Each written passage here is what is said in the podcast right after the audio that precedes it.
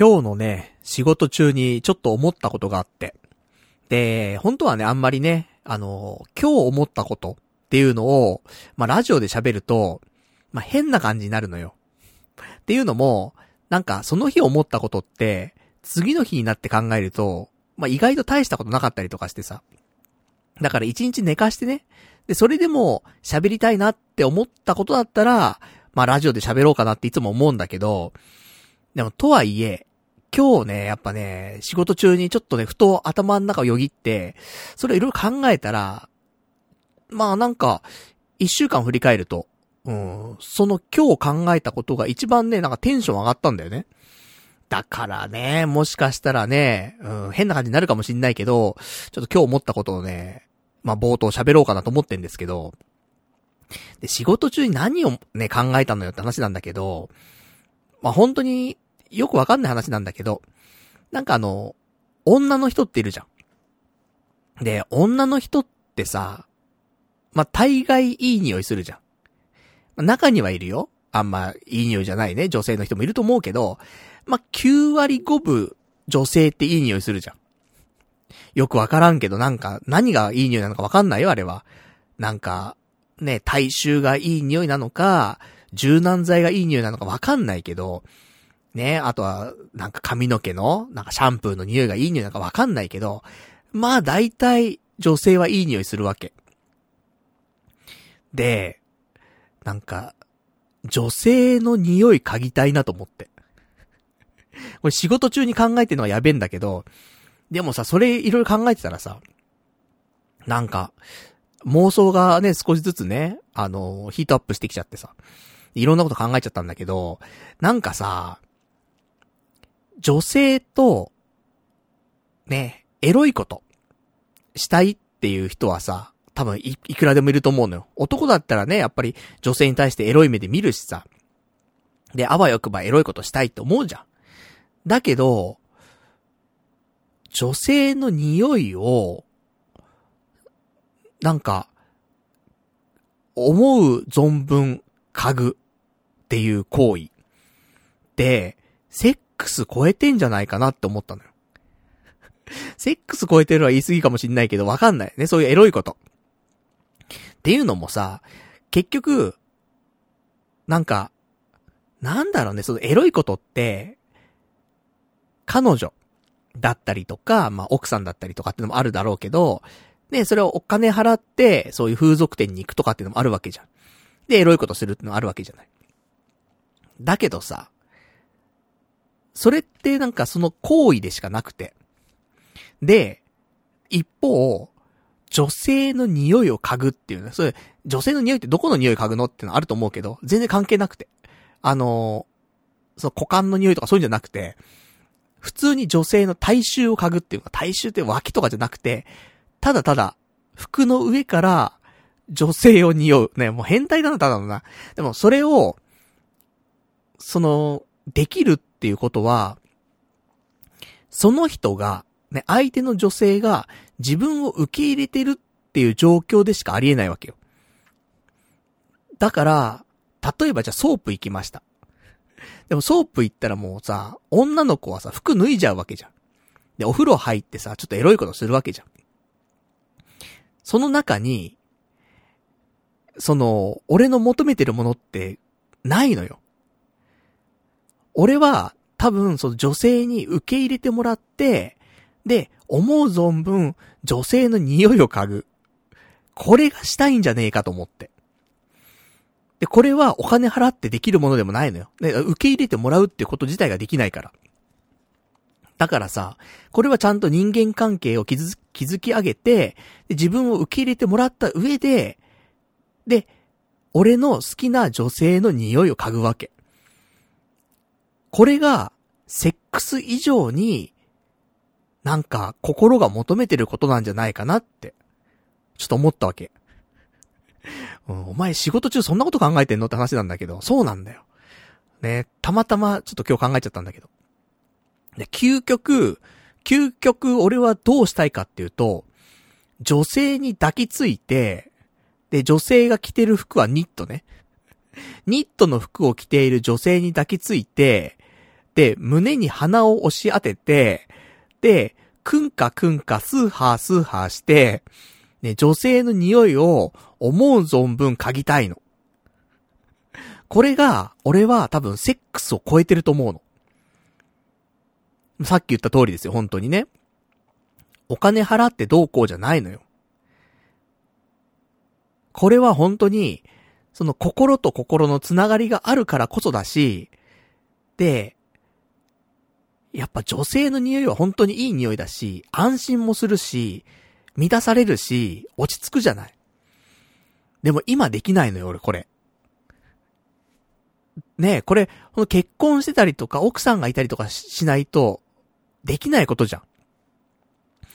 だからさ、これは本当に、ね、今これラジオ聞いてる人で、彼女がいたりとか奥さんいる人いると思うんだけど、やろうと思ったらできるじゃん。で、ちょっと気持ち悪いって言われるかもしんないけど、ね、ちょっと思う存分匂い嗅がしてつって、抱きついていいつって抱きついてくんかくんかスーハースーハーしていいって言ってさ、まあ、気持ち悪がられる人もいると思うけど、できなかないじゃん。で、やったらやったで、別に受け入れてもらえるじゃん。それってすごく素敵なことだよねって思うのよ。セックスじゃ、その、満たされ方はしないと思うんだよ。わかるかな？誰もわかんねえよって話なんだろうけど。だからなんかさ、すごい女性の匂い嗅ぎたくて。ね、ほんといい匂いじゃん、女性って本当に。何なんだろうね。やっぱ、ね、遺伝子レベルでさ、フェロモンがあるんだろうね。男性がなんか寄ってくるようなフェロモンが出てるんだろうと思うけど、匂いたいなと思って。別にもうセックスなんてしたくないのよ。究極。したいけど。したいけどしたくないの。セックス以上に抱きついて、くんかくんかスーハースーハーしたいの俺は。ね、臭い匂いとか嫌だよ。いい匂いの。ね、女性の。で、これって、なんかどうしたらいいんだろうと思って。いや、結局、ほんまあ、心と心のつながりがないところできないことではあるんだけど、でも、なんか、ね、お金払って、お金払って、まあ、少しそれに近いようなことどうしたらできんのかななんて思ってさ。ね、やっぱ、もうすぐにね、彼女できたりとか結婚したりとか無理だからさ。結局風俗店行くしかないんだけど。でもこれを満たされる、その俺の心を満たしてくれるような風俗店あんのかなと思って。で、ちょっと調べたところ、まあ、結局でも行き着くところは、その、添い寝。だからこれ風俗じゃないんだけど、なんか、あるじゃん。添い寝してくれるようなサービスの、ね、女の子が添い寝してくれますよ、みたいなさ。なんか添い寝リフレみたいなよくわかんないけどさ、あったりするわけ。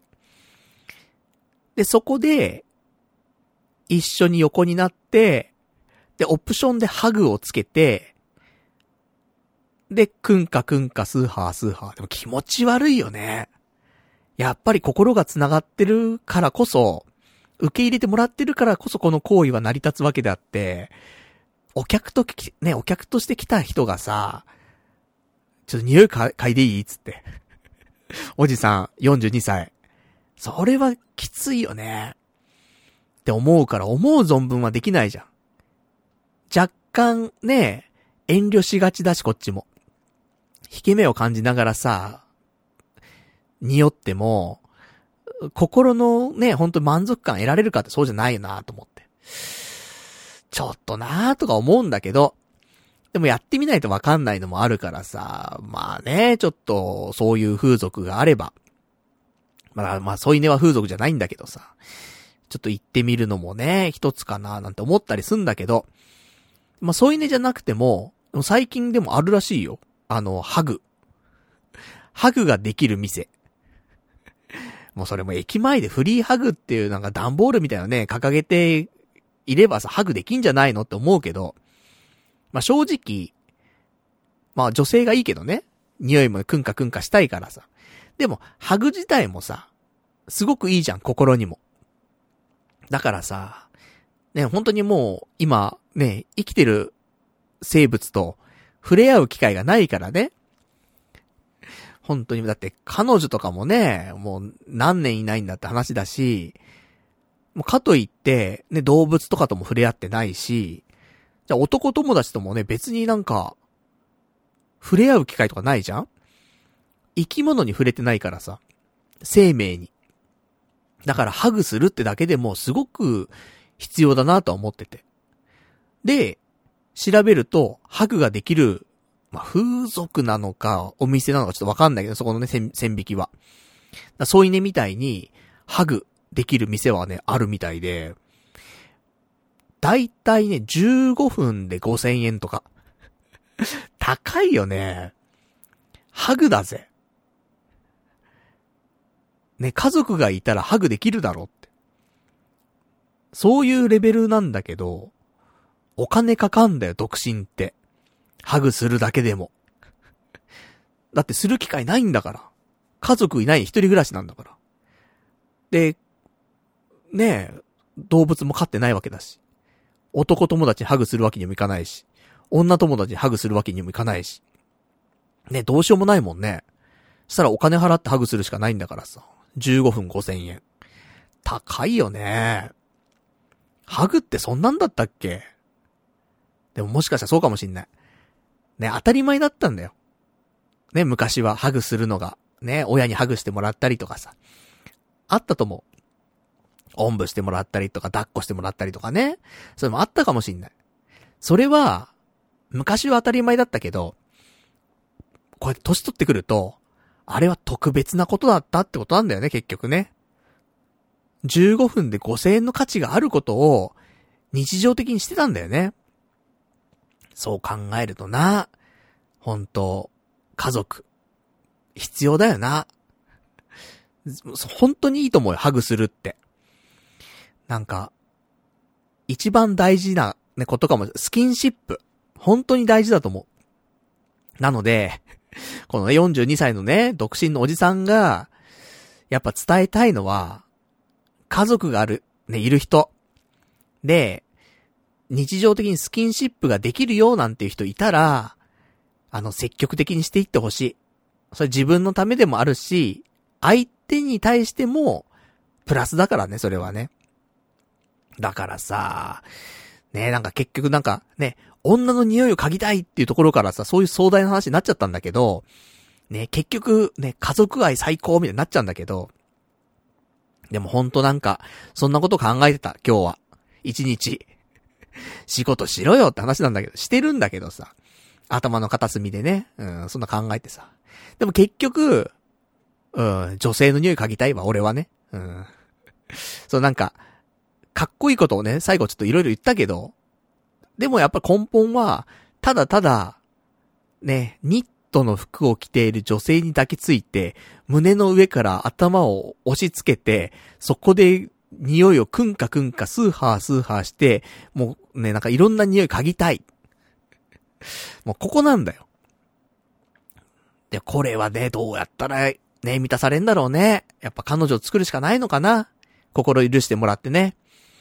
まあ、そんなわけで、なんとか今年、ね。まあ、それの足がかりとしてね、うん、ちょっとハグができる風俗にちょっと行ってみようかなと思ってますんでね。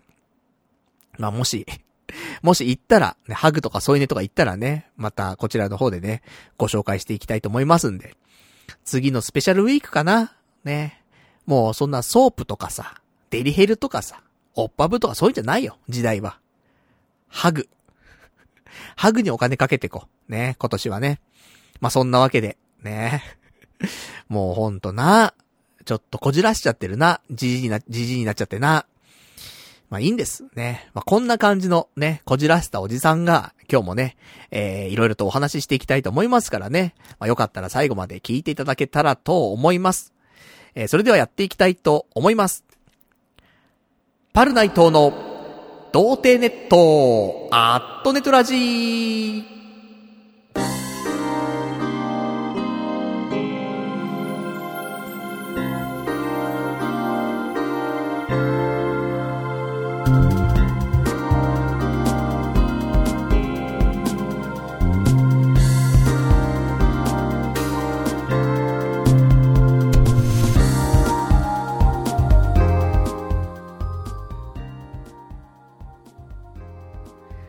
改めまして、童貞ネットアットネットラジーパーソナリティのパルナイトです。こんばんは、というわけでね、ほんとなんか、嗅いでるみんな。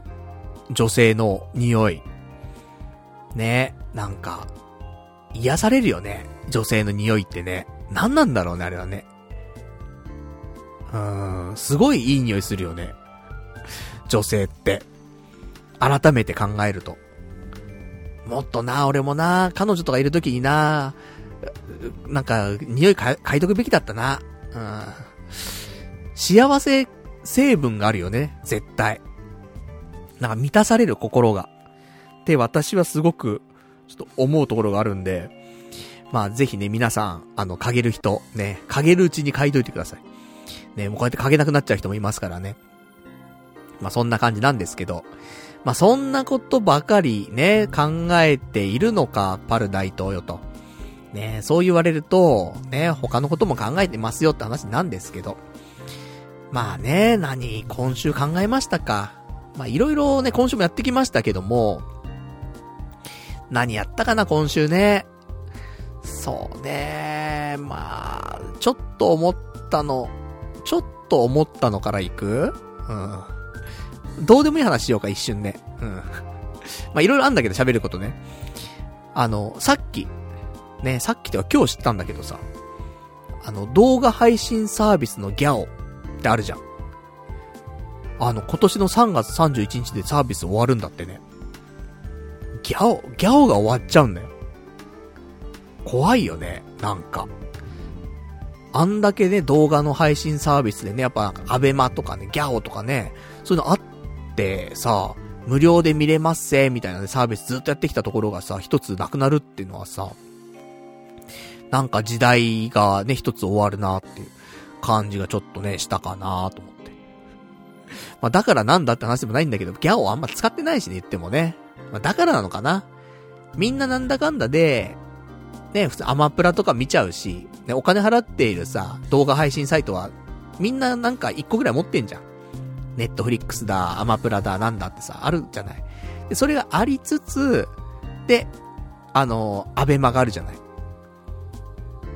で、まあ、ニコニコ動画とかあるじゃない。とかさ、なんか駆使したらさ、何でも見れちゃう時代でさ、ギャを見るっていう時にさ、ギャを見ないんだよね。俺、俺はね。うん。俺はアマプラと、アベマとニコニコ動画で、なんか、すべて網羅できるかなと思っちゃってるから、ギャオが出てくる隙がないんだよね。で、もしかしたらこういう人が結構多くて、ギャオ自体が、まあ、これ以上あんまりね、やっても、まあ良くないかな、つってやめるのかは、ちょっとわかんないけどね。ねまあちょっとね、昔からあるサービスだけにね、昔はよく使わせてもらってましたから、ギャオもね。なんか、ね、ちょっと一つ終わるなっていうことちょっと感じたりしたね、今日この頃でございますけどもね、まあ、そんなニュースの話をちょっとしたり、あとニュースの話あるとしたら、まあ先週もちょっとお話ししましたけど、今日、まあちょっと日付変わっちゃいましたけど、昨日、1月16日、えー、マクドナルド値上げ実施。ね。なりましたね。まあ早速マック行きましたけど、私、今日。でも、結局、あの、まあ、値上がりはもちろんしてて、高えなと思ったけど、あの、クーポンを使うことによって、その値上がり感はあんまり感じないようにはできる。多分これはマクドナルドの戦略でもあると思うんだけど、その、定価は上げますせ。だけどクーポン使えば前とあんまり変わらないようには食べられますせっていうのを、多分今その移行期だから、そういうのでうまくなんか調整してる気すんだよね。だから、多分こっから1ヶ月2ヶ月は、もしかしたら結構お得なクーポンが出る、出るような気はする。今日とかだって、えっ、ー、と、チキンマックナゲットじゃなくて、えっ、と、普通のマックフライポテト。ポテトだよね。これが、L サイズが100円引きになるクーポンがあって。ポテト100円引きって結構だよね。っていうのもあってさ。だから、なんか結構割引率が高いクーポンは出ると思う。時々でね。それで錯覚させて、ね、馴染ませて馴染ませて、慣れさせて、で、気がつくと普通に高いなっていう感じに移行してると思うわ。まあ、戦略で。まあ正しいけどね、ほんとね。でもそ、急にさ、クーポンもお得じゃねえ、全部値上がりしてる。これ無理だから。慣れさせるためにも、そういう戦略は必要かなと思うんでね。まあまあ、それに乗っかってね、また Mac は毎日行きたいと思いますけどもね。で、他にも、値上げラッシュ、来ましたね。えー、今年4月1日から値上げしますと。どこがですかと。私がよく行ってる店ですよ。そう。QB ハウス。ね髪の毛チョキチョキしてくれるね。えー、床屋さん、QB ハウスですけど、えー、4月1日から値上げと。QB ハウス行ってる人いる？この聞いてる中で。まあ、俺は本当にもう QB ハウスなのよ。ここ何年も。何年だろう ?5 年以上キュービーハウスだよね。多分。渋谷に引っ越してきてからは多分ずっとキュービーハウスなのよ。池袋住んでた頃は、美容室とか行ってた時もあったけど、でも、もう大概キュービーハウスだよね。池袋住んでた頃も、後半はもう多分キュービーハウスだったりとか、そう1000円カットみたいな店探して行ってたから、だからもう普通の美容室とか行かなくなって、7年とか8年とか経ってる気がするんだけど、もっと経ってっかもね。まあ、そんなね、私の心のオアシス、キュービーハウス、まあ、値上げしますと。今みんなキュービーハウスっていくらか知ってる ?1 カット。ね、昔は1000円カットって呼ばれたじゃん。だからさ、行ってない人にとってはさ、キュービーハウスって1000円なんでしょって思ってる人いると思うけど、あの、今キュービーハウスって1200円なのね。これっても結構前から1200円なの。もう1000円だった時代ってもう結構昔で、もういつだろうっていうぐらい昔なの。でもずーっと1200円。で、これが、まあさすがに1200円ではって話になりまして、えー、4月1日から1350円になりますと。ねえ、1000円カットじゃないじゃん。1350円カットじゃんって話だからさ。ね、350円の値上げって考えればね、1000円から考えればね。まあなかなかな値上げではあるんだけど、ただいつも使ってるね、あの、こういうヘビーユーザーの側からすると、150円の値上げだからまあまあしゃあないよねって。1割ちょっと上がったなぐらいの感覚なんでね。まあ別にこれでも行くしね。キュービーハウスよりも安くてクオリティの高い店がありゃそっち行くけど、ないんだから。1350円にしたって、もうほぼ最安値だし、で、店を選べば、ちゃんと腕のいい、ね、あの美容、あの、利用師さんっていうの？美容師さんなのあの人は美容師さんなのかな？は、いるわけよ、探せば。俺が行ってるところは結構みんな腕がいいところだからさ。本当にね、店によって全然腕違うから、その、俺キュービーハウス行ったことあるけど、もう二度と行かねえよっていう人いると思うんだけど、店選びは絶対ある。俺、俺も、何度かいろんな店舗行ったけど、結局今行ってる店舗が一番いいもんね。うん、他の店舗で切ると、なんか、うん、ちょっと待ってくれよみたいな感じにされる時はあるよ、やっぱり。信頼のおけるね、うん、お店をちょっと探しておくっていうのはキュービーハウスね、行くにあたってはね、重要かなとは思いますけどもね。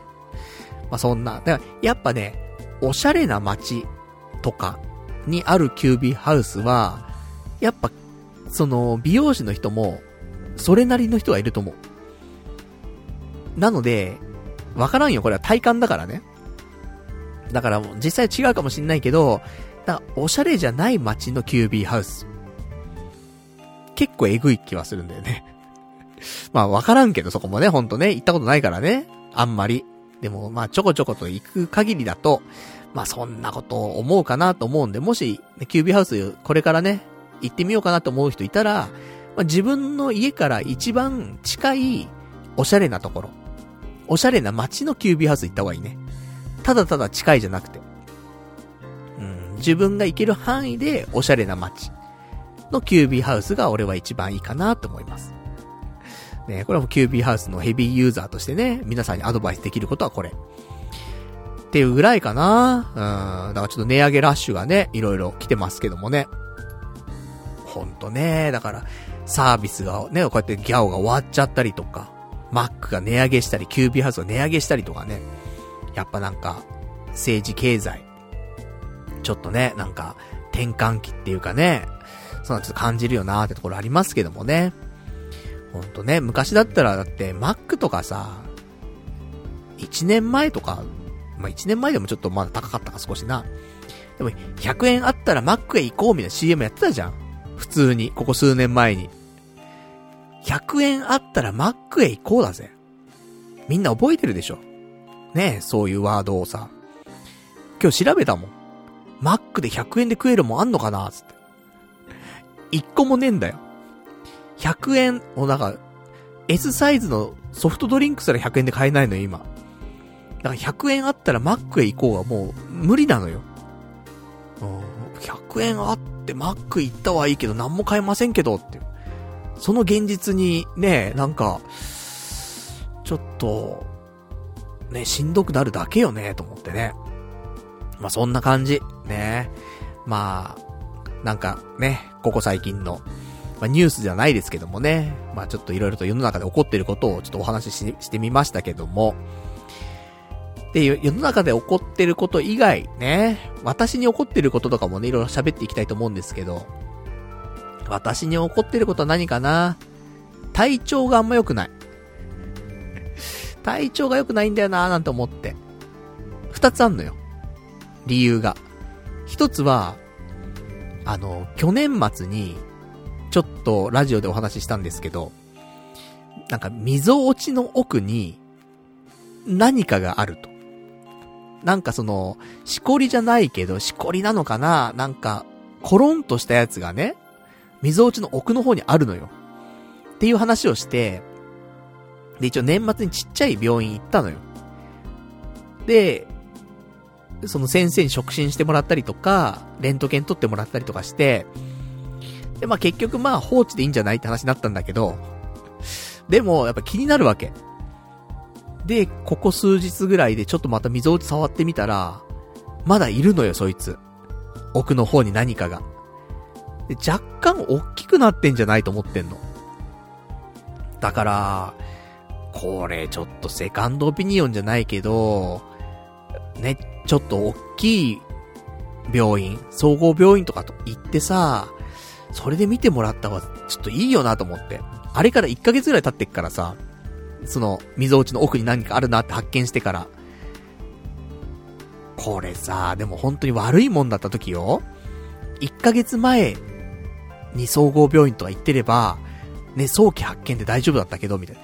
1ヶ月経った今で、あ、1ヶ月経ってなければ、みたいなさ。あるじゃん、そういうのって。そう考えるとちょっと怖いなと思って。で、別にね、激痛が走るとかそういうんじゃないのよ。ただなんか、違和感はちょっとあるよね。でもこれはた、多分、昔からこの溝落ちの奥って何かあった可能性はあるんだよね。触ったことがなかっただけで。で、それに気づいちゃったから、なんか違和感があるなっていう風に思ってるだけでさ、これわかんないんだけど。でも、やっぱなんかね、気になるからさ、それを解消しといた方がね、気持ち的にも楽だからと思って、まあ、今週、行けたら、行こうかなわからんけど。ね、ちょっと予定は未定だけどね、気持ち悪いからね。でな、ちっちゃい病院の先生ってさ、わかんないじゃん。本当に、その、ね、診断合ってるかどうかさ。別に大きいね、ちょっと病院行ったからっていう話でもないかもしんないけど、でもね、ちょっとセカンドオピニオン的なものは必要だからさ。意外とないんだよな、総合病院がうちの近く。渋谷とか新宿とかね。なんかあんまわかんないんだよね。ちょっと調べて。で、そもそもね、溝落ちの奥になんかあるんですけど、何かですか？みたいな話だからさ。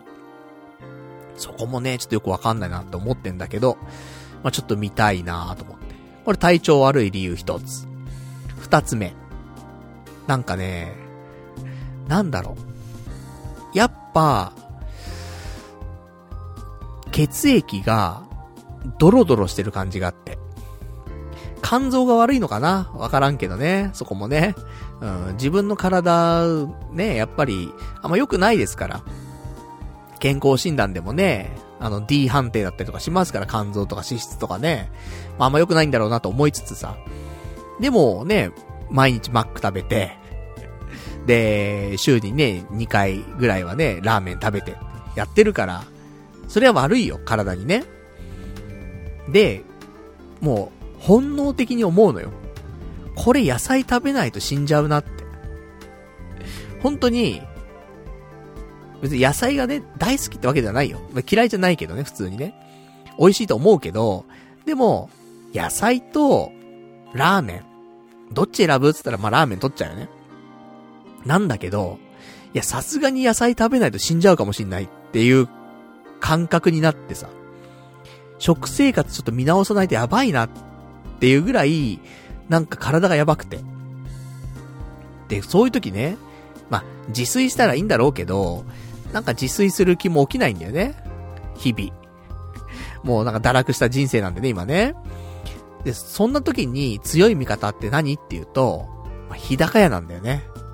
中華の日高屋。まあね、日高屋には、過去にもね、何度もお世話になってますから。体調が悪いなと思ったら、日高屋に行ってね、えー、煮られば定食を食べると。まあそういう人生を送ってきましたから、私もね。それでなんか乗り越えられるというかね、のあるんで、これは日高屋行くしかないと思ってさ。で、今週は日高屋3回行ったよね。1回目が、えー、爆弾炒め定食。これちょっとあのキムチとさ、豚肉とさ、で、お野菜とさ、で、それで炒めてあるさ、美味しい定食なんだけど。740円。まあ、高いっちゃ高い。なんか全体的に値上がりしてんかもね、やっぱね。食事もね。定食っ、740円。まあ、こんなもんだったのかな？ねでもまあまあ、そこそこいい値段はするわけですよ。で、でも、体はね、大事ですから。資本ですか、体がね。全然740円出しますよ。で、美味しいし。ね、お腹もいっぱいになるし、あったかいし、美味しいし、体にいいし、最高なわけだよね。で、爆弾炒め定食食べてさ。で、次の日。えー、野菜たっぷりタンメン。ラーメンも食べたかった。ね。ラーメンも食べたいけど野菜も食べなきゃ。どうしたらいいんだそうだ野菜たっぷりタンメン食べればいいんだになったから。で、これが550円。いいよね。安いよね。本当に。まあ、本当安、本当に値段の安い家系とかあるじゃん。それでも650円だと思うのよ。ね、ちゃんと味が美味しくて、安くてっていう店でね。まあ一番安いとこだと650円だと思うの。武蔵屋系とかね。でもそこをはるかに超える安さ。550円よ。しかもこの野菜たっぷりタンメンって、あの、野菜 350g 入ってるから。結構な量よ。だから野菜食べないと死んじゃいそうってなった時には、でもラーメン食べたいってなってたら、この野菜たっぷりタンメンだね。うまいし、普通に。別に俺なんか、あの、ラーメンはもう家系以外は認めんってわけじゃないのよ。全然日高屋の俺好きよ。醤油ラーメンもうまいし、野菜たっぷりタンメンも美味しいし、味噌ラーメンだと美味しいしね。全然、しかも安いし。安いは正義だからね。で、体に良くてさ、最高じゃん。で、そんなんで野菜たっぷりタンメン食べて。で、次の日はやっぱり、あの、ニラレバ炒め定食。710円。食べて。もうこれでなんとか今週乗り切った感じだね。ご飯は。だから、まね、いろんな食べ物あるしさ、ね、ラーメンも食べたいのもあったりとかね。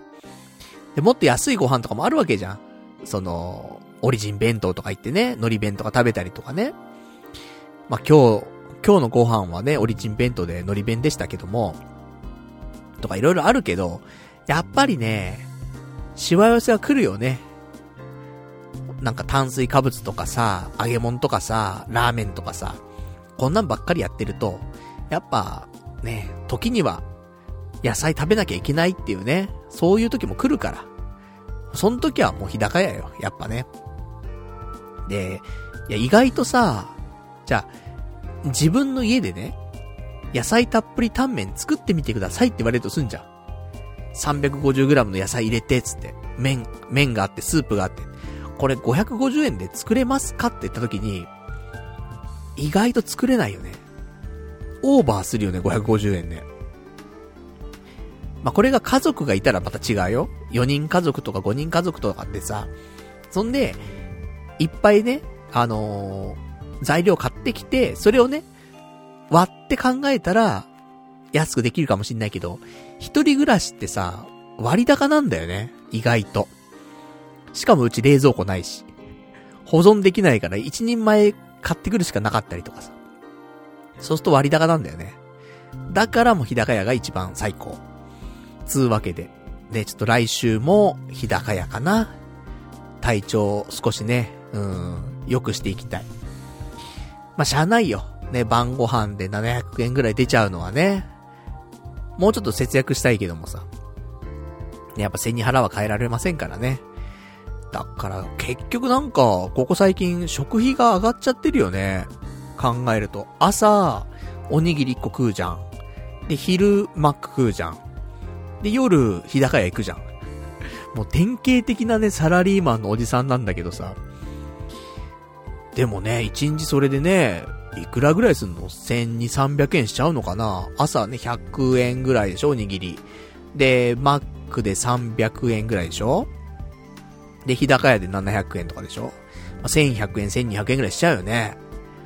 で、これが毎日だって考えた時、まあ、30日ってことではないけども、30かけたら3万6千だもんね。1ヶ月の食費。普通に。まあ、前後したとしてもね、っていう話はあるけど、3万5千円から4万ぐらいね、一月食品かかってるって考えたら、ちょっとかかりすぎだよなと思うよね。だって、焼きうどん、ね、毎日食べた時もあったけど、焼きうどんなんてさ、いくら食ったって200円ぐらいなもんじゃん。もやし入れて、卵入れて、で、うどん3玉入れて、それで作ったってさ、200円ぐらいなもんですよ、言って。とか考えるとね、ちょっと、恐ろしいなと思うんだけどさ、まあそんな感じ、ね。まあどんな話なんだってことなんだけど。まあそんなね、なんかちょっと、食生活もね、少しずつ変えていかないとね、また自炊もね、していかないといけないだろうね。やっぱ、そんだけお金使っちゃってるとね、エンゲル係数上がっちゃうんでね。まあそんなね、ところなんですけど。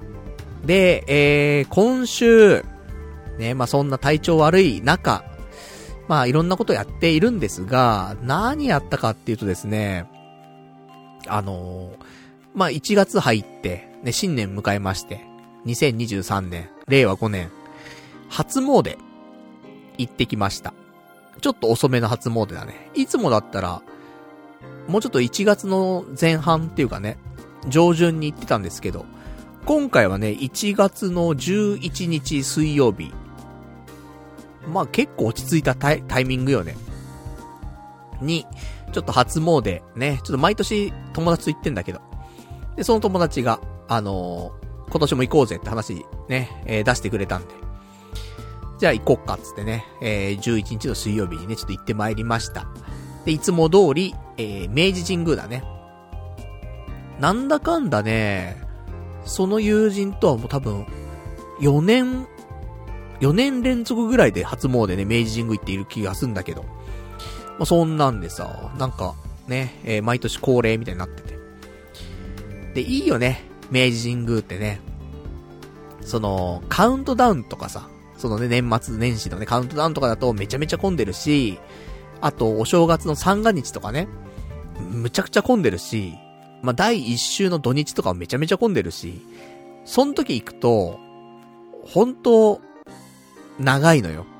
そのお賽銭入れたりとかするね、そのお参りするところまでがほんと1時間とか2時間とかね、待ったりするんだけど。でも、まあ、今回行ったの水曜日っていうのもあるし、11日でもう結構ね、時間も経ったんで、行ったらね、もうなんかお正月仕様じゃなくなってたね。その神社自体がね。いつもだと、その鳥居、一番でかい鳥居があるんだけど、最初ね。で、そこの手前に、お札とか、お守りとかを、その、なんか預けるっていうかね、そうやって、あの、お返しする場所が設けられてんだけど、でもそれすらなくて。それもお正月仕様なんだよね、それはね。でもそのお正月仕様なくなって、もうなんか日常のね、普通の明治神宮になっててさ。で、そんなんで行ったから、あんま混んでないね。言っても。まあ、体感、いつもの土日ぐらいの感じかな。だから、まあ、平日、平日って考えたら、まあ、少し混んでるかなってところはあるんだけど、でももう全然、なんか、並んだりするところはほぼなくて。まあ、最後の、あの、お賽銭入れるところお参りするところは、まあ、2、3人並んでるかなぐらいの前にね、レベルで全然もう、すぐにね、お参りできますせって感じ。だから、なんかスムーズでよかったななんて思って。で、一応今回、えー、私、ね、まあ、それはね、お参りしたらさ、何かしらお願い事すると思うんだけど、まあ、神社って本当はね、お願い事っていうよりは、日々の感謝をするね、ところなんて言われてますけど、いつもね、何回後押ししていただいてありがとうございますっていうところではあるんだけど、まあ、それはお礼を言いつつね、一応今年どういうことをね、目標にして頑張っていきますとかね。あのー、ね、また後押しの方よろしくお願いしますみたいなこと言ったりするんだけど、で、いつもだったら、なんだろうね、まあ、健康でいられますようにとか、彼女ができますようにとか、転職がうまくいきますようにとか、まあ、いろんなことを思ったりはしますよ。でも今年はね、何を祈ったかっていうと、あの、まあね、これもどうかなと思うけど、あの、YouTube。YouTube のチャンネル登録者数が、まあ、増えますようにと。まあ、一応1万人ぐらいね、うん、行きますようにと、いうことを、願ったね、今年は。うん。やっぱ、ね、も、今年のね、あのー、抱負についても、結果を出すっていうね、抱負で、結果って何よっていう時に、やっぱ YouTube のチャンネル登録者数っていうのが一番目に見えて分かりやすいから。結果としてね。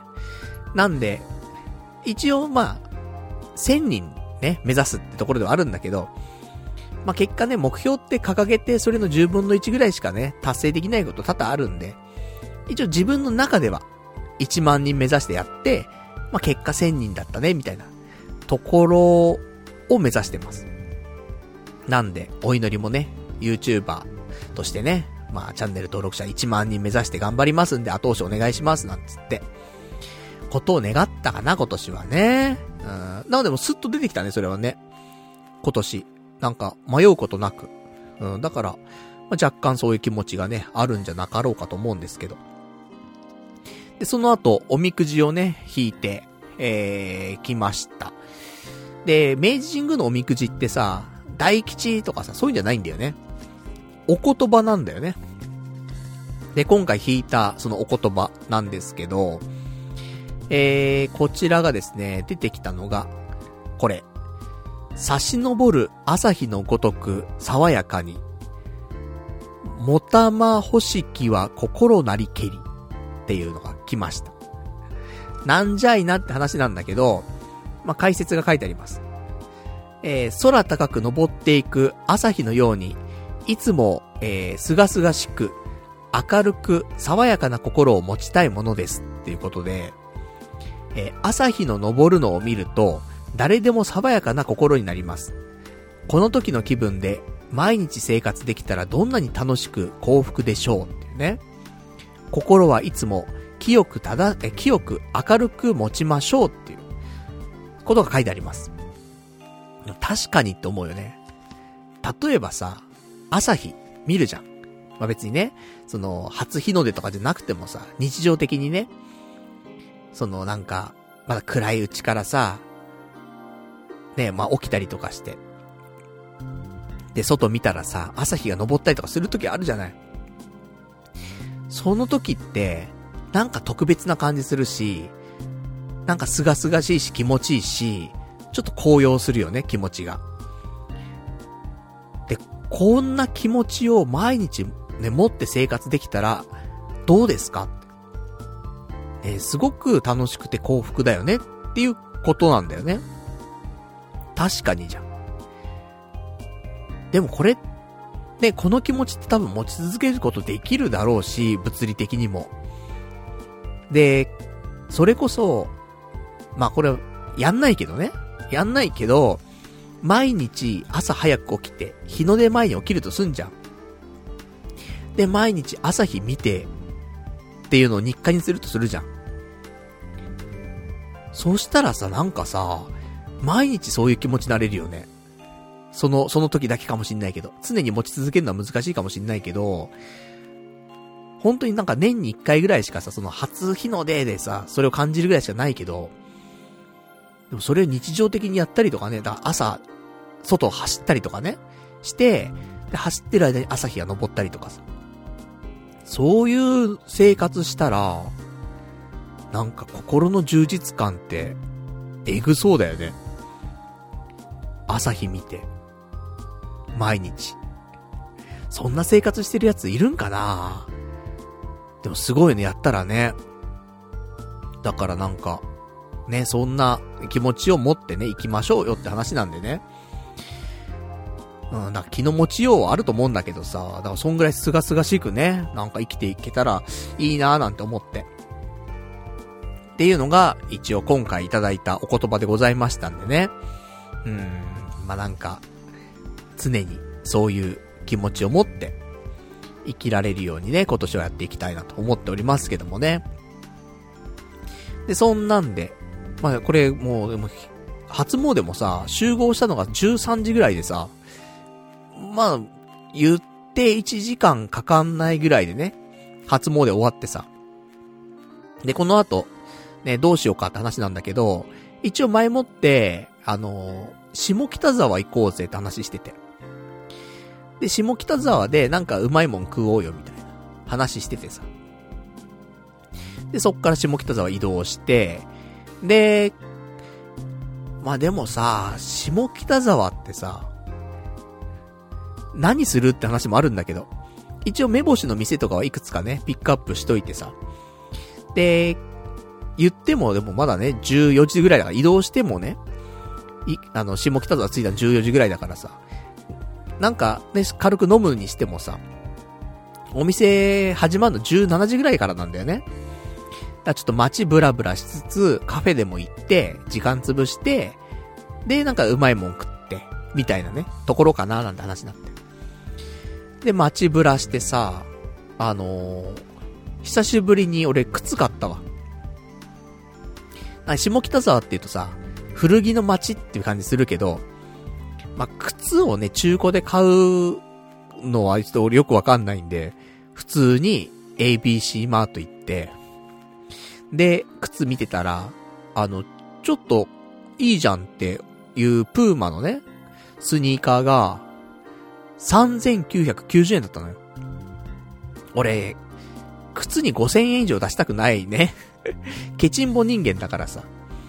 だからね、あだ、それが、あんまりかっこよくないなとかを気に入んないけど、みたいな、ものだったらあれなんだけど、気に入ったプーマのスニーカーが、3990円だったのよ。だこれいいなと思って。で、それ買ってさ。もうちゃんとしたスニーカー買うの2年ぶりぐらい。なんか2年ぐらい前に、アウトレット行ったのよね、俺。で、それも初詣ね、今回行った友達なんだけど、一緒の友達なんだけど、で、一緒にアウトレット行って、で、その時に靴買ったんだよ。その時もプーマとアディダスかな？買ったんだけど、それ以来、2年ぶりに靴買った。ボロボロだったからね、靴もね。その2足をね、あの、履き回してね、やってたんで、もうボロボロだったんで。だから新しいちょっと靴買ってね、よかったと思って、新年からね、気持ちね、いいなと思って。じゃあ、あとは、ね、下北沢何するってところなんだけど、あの、俺がね、最近よくお話出しますけども、ボッチザロックってアニメ。これの聖地が、下北沢なのよ。まあ、別にね、家近いんだから、歩いて2キロしかね、離れてないんだからさ。まあ、日常的に下北沢来てさ、聖地巡りでもしたらいいじゃんって話なんだけど、なんかここ最近、下北沢行く機会もなく。で、まあ、ね、友人もいるわけだからさ、ちょっとボッチザロックの、まあ、聖地巡礼じゃないけど、ちょっとライブハウスの入り口と、あと、ちょっとカフェが、ね、作中に出てきたカフェがあるから、ちょっとそこ見たいな、みたいな話して。で、別に友人はボッチザロック見てないんだけどさ。それで行ったわけ。そしたらなんかね、平日なのに、その、ライブハウスがさ、いつも出てくるライブハウスがあんだけど、そこの前にさ、なんか人がいて、で、ね、俺と同じような聖地巡礼の人かとか思ったらさ、ちょっと風貌違うのよ。みんなロックな感じなのよ。だから普通になんか、その、ライブハウスでね、ライブがあるっぽくて。でもそんな中さ、聖地巡礼のオタクくんが行ったらさ、すごい迷惑じゃん。だからさ、ちょっと遠目で見てさ、うん、ちょっと今日見れないなと思って。でもまあ別にね、あのー、近いからさ。で、しかもその、ライブハウスの入り口とかって、俺がよくね、その、下北沢までね、マラソンしたりするときに、通る道にあるのよ、実は。俺気づいてなかったけどさ。そういえばあそこの道ってちょっと横見たらあのライブハウスあるんじゃんと思って。で、それ確かにそうだったんで。だから今度ね、普通に夜、あの、マラソンするときにね、一人でね、そこは見たいなと思っておりますけどもね。まあ、そんなんあったりとか。で、あとは下北沢でね、あとすることは、まあ、カフェ巡り。カフェ巡りっていうか、いいカフェがあったらそこでゆっくりね、ちょっと、あの、お茶でもすすりたいななんて思って。で、結構街歩いたんだけどさ、意外とないね。いや、下北沢ってなんかそういうカフェとかさ、飲み屋とかさ、すごい、いい店があるイメージなんだけど、見つけらんなかった、全然。カフェがなかった。なかったわけじゃないのよ。結構あるんだけど、なんかビビってくるようなカフェなくて、それこそ、あの、なんかカレー屋さんが多かった。なんか、カフェとカレーみたいな。あれ、むか、それって昔パルナイトが夢に描いてた、ねえ、コーヒーとカレーの店、じゃんみたいな。ねえ、いつかそういう店やりたいみたいな。沖、沖縄でみたいなね、話してた時期ありましたけど、それが下北沢にいっぱいあったわ。ここの店もあの店もカレー提供してんな、みたいな。しかもコーヒーやってみたいな。その形がやっぱりね、最終的にみんな行き着くところなんじゃないですか？でも結局、あの、別にカレー食いてえわけじゃねえよな、今日なと思って。別に夜ね、なんか好きなもん食うしさ、と思って。ちょっとお茶がしたいだけなんだけどな、と思って。食事が結構メインなね、カフェが多くて、もうちょっとちょ違うんだよな、なんて思って。で、結構歩いたんだけどあんまなくてさ。まあ、結果ね、なんか、ちょっとこじゃれたね、カフェ見つけて、まあ、そこ入ったんですけど。っていう感じで、だからなんかね、せっかくカフェ行くんだったら、今後ね、行きつけにできるじゃないけど、何度も通えるようなカフェがあったらいいなーなんて話もしてたんだけど、まあ、なくて。ねまあ一人だとね、カフェもね、一人入るの難しいからね。だからこういう、ね、友達がいる時にね、カフェでも居酒屋でもね、行ければ一番いいんだけどさ。なかなかね、うん、難しいですね、そういうのもね。まあ、そんなんで、で、カフェで時間潰してて、で、気がつけば17時ぐらいになってさ。で、飯、で、食いに行くんだけど、で、最初なんか、肉？ホルモン焼き的な店があったから、そこにしようかって話してたんだけど、ふと目に飛び込んできたさ、焼肉屋さんがあって。で、それが、多分、まあ多くの人が知ってるし行ったことあると思うんだけど、双子、双子っていう焼肉屋さんがあって、で、俺ね、双子って行ったことないのよ。全然なんか見るのよ。で、それこそ、俺が池袋とか住んでた頃って、もう帰り道に双子があったんだけど、でも入ったことなかったのよ。だから、双子行くの初めてなんだけど、ど、どうかなみたいな話になって、で、友達は双子とかもね、昔よく行ってたっぽくて、ね、普通に美味しいよ、つって。じゃ初めてだったら行ってみるって話になって、結局、なんかホルモン焼きじゃなくて双子に行くことになって。で、双子行ったんだけど、俺のイメージではね、ちょっと高いのよ、双子って。その、リーズナブルな焼肉よりちょっと上なのよ。だから、ね、だからあんま行かな、行こうとしなかったんかもしれないけど、これまでもね。で、中入ってさ。で、一応肉のメニューとか見てね。やっぱね、ちょっと高い。気持ち。安いのはもちろん安いのよ。ホルモン系とか安いんだけど、例えばね、一番高い、高いなと思ったのは、えっ、ー、と、タンかなタンが、普通のノーマルタンが売ってなくて、上タンからしか売ってなかったのよ。で、一人前で、1200円とか1400円とかすんのよ。結構じゃん。そこそこいい、ね、焼肉屋さんだよ、それね。まあ、ちょ、それが一人前なのか二人前なのかわかんないけど、一皿だよね。一皿1200、300円すんのよ。結構ちゃんとね、お金取るじゃんと思って。で、まあ、物を選べば一皿、ね、5、600円のもあったりするんだけど。で、そんなんでさ、で、まあ、ね、せっかく来たしと思ってさ。で、初めての双子だからさ、まあ、おすすめなね、あの、料理もあるからさ。まあ、いろいろ頼んでさ。で、肉もね、最近食ってないから。まあ、食ってないこともないけど、焼肉っていうものに行ってないからさ。久しぶりに肉ね、こうやって焼いて食うなと思って。やっぱ食うと思うよね。たまには焼肉食わなくちゃダメだなと思って。うん、元気で出ないじゃん。やっぱ肉食わないと。っていうのあるから、ね。食べると思うんだよね、焼肉に行くとね。たまには食わなきゃダメだな、つって。なんてこと思いながらさ。で、焼肉食って。で、結構、なんだ、まあ、2時間ぐらいかな。まあ、それなりに食ってさ、ねあれ食べよう、これ食べようってさ、で、食べて食べて食べて、で、ライスとかも食ってさ、ライス大盛り2回や、やっちゃったからね。うん、もう食ってんなーつって。で、食ってさ、で、じゃあね、ま最後デザート食って、じゃあ最後ね、えー、一人いくらかねつって。そうだなーつって。4500円みたいな。一人4500円ぐらいじゃない？つって。いう話してて、あ、でもそのぐらいだよな、つってね。で、お会計来たら、一人7000円つってね。食いすぎじゃねえか、つって。ねえ、まあでもそんなもんかな、つって。も全然お酒とか飲んでないのよ。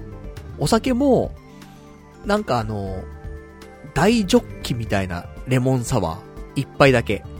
しかもなんか、あの、サイコロ振るゲームがあって、で、サイズは、なんか一番でかい、そのメガサイズみたいになるんだけど、あの、たまたまその、サイコロ振ったやつが、いい目が出て、半額になって、多分酒自体は、それ一杯、メガサイズのジョッキ一杯で、200円とかな。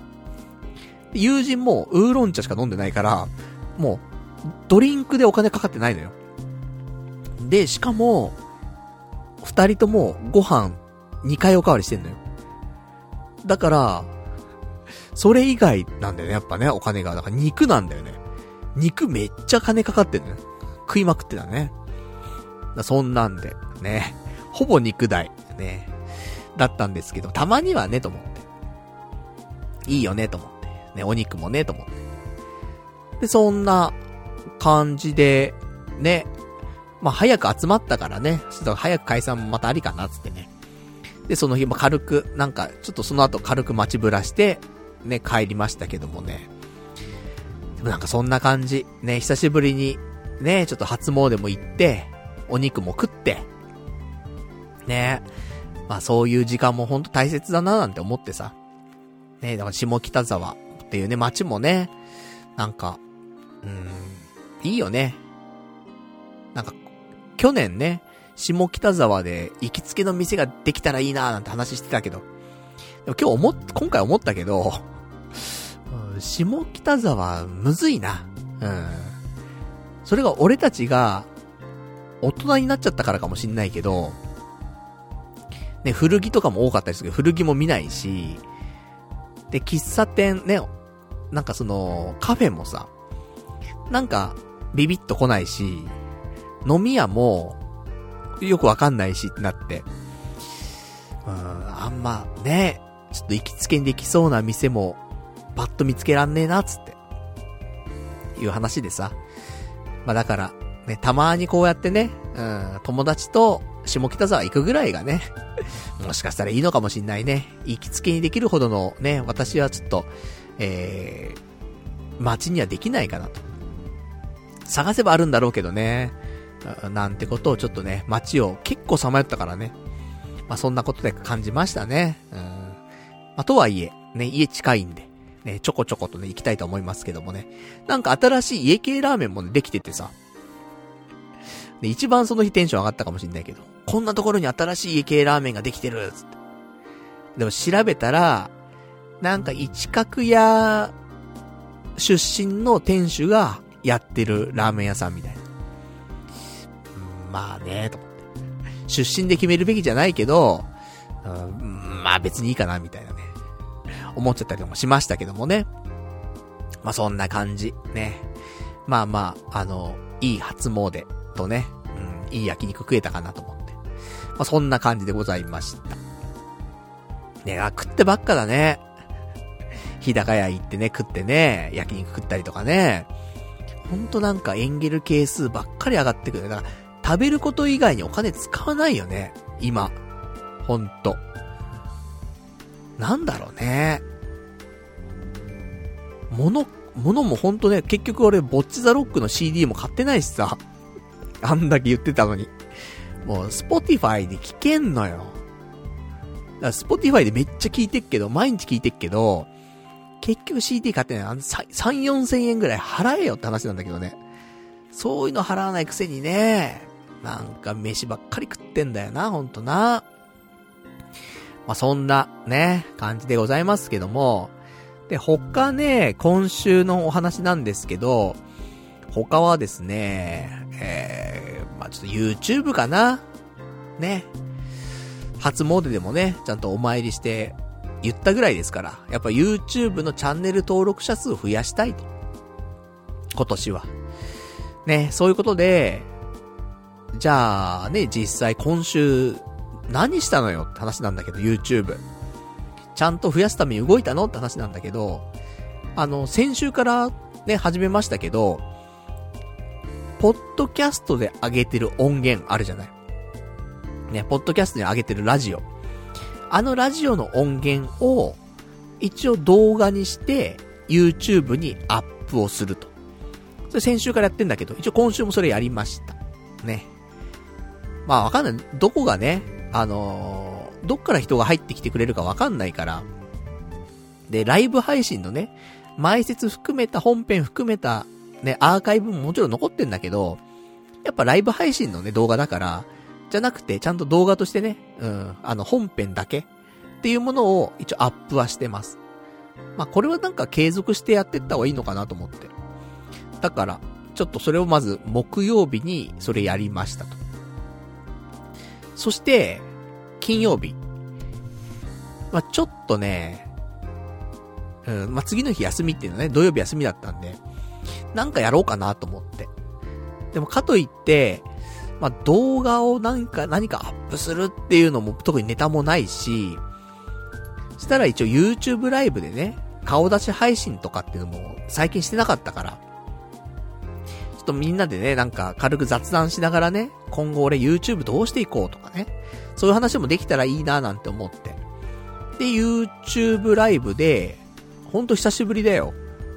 顔出し生配信。そもそも、俺が顔出ししたのは、あの、5か、5ヶ月前にアップした、家系のカップラーメン食べてみたみたいな。なんか、あのー、すごい作るのに手間がかかるね。な、めんどくさいカップラーメンがあって家系の。で、それを食べてみたっていう動画を、ね、アップしたんだけど、昔。それが、えー、5ヶ月前でした。で、それ以来の顔出しなんでね。まあ、お久しぶりって感じだったんだけど。で、そしたらまあね、深夜にもかかわらず、何時ぐらいかな10、23時半ぐらいから始めたのかな本当なんか遅い時間から始めて。でもね、次の日、みんなね、休みだったみたいでさ、結構ね、見てくれた人もね、いてね。で、なんだかんだ2時間半ぐらい、配信してたかななんか別にお酒を飲むわけでもなく、あの、午後の紅茶のレモンティーをね、飲みながら、普通におしゃべりするっていう感じだったけどもね。でもまあなんか2時間半、結構あっという間にね、えー、時間過ぎていき。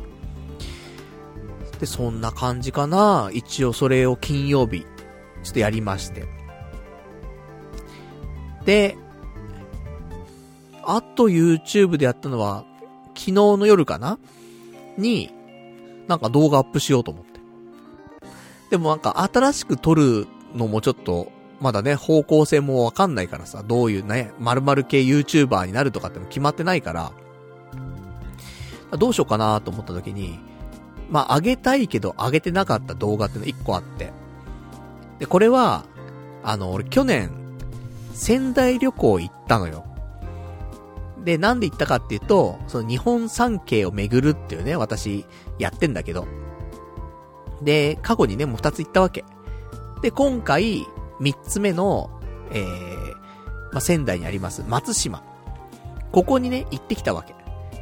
で、その時に、松島行った時に、あの、たまたまね、その島を歩いてたら、奥の細道っていうのを見つけてさ、ね、松尾芭蕉、ね、奥の細道、ね、有名ですけども、それの、なんていうの、じ、実物というか、普通に、あの、看板があって、ここ奥の細道ですみたいな、あるわけよ。標識があるわけ。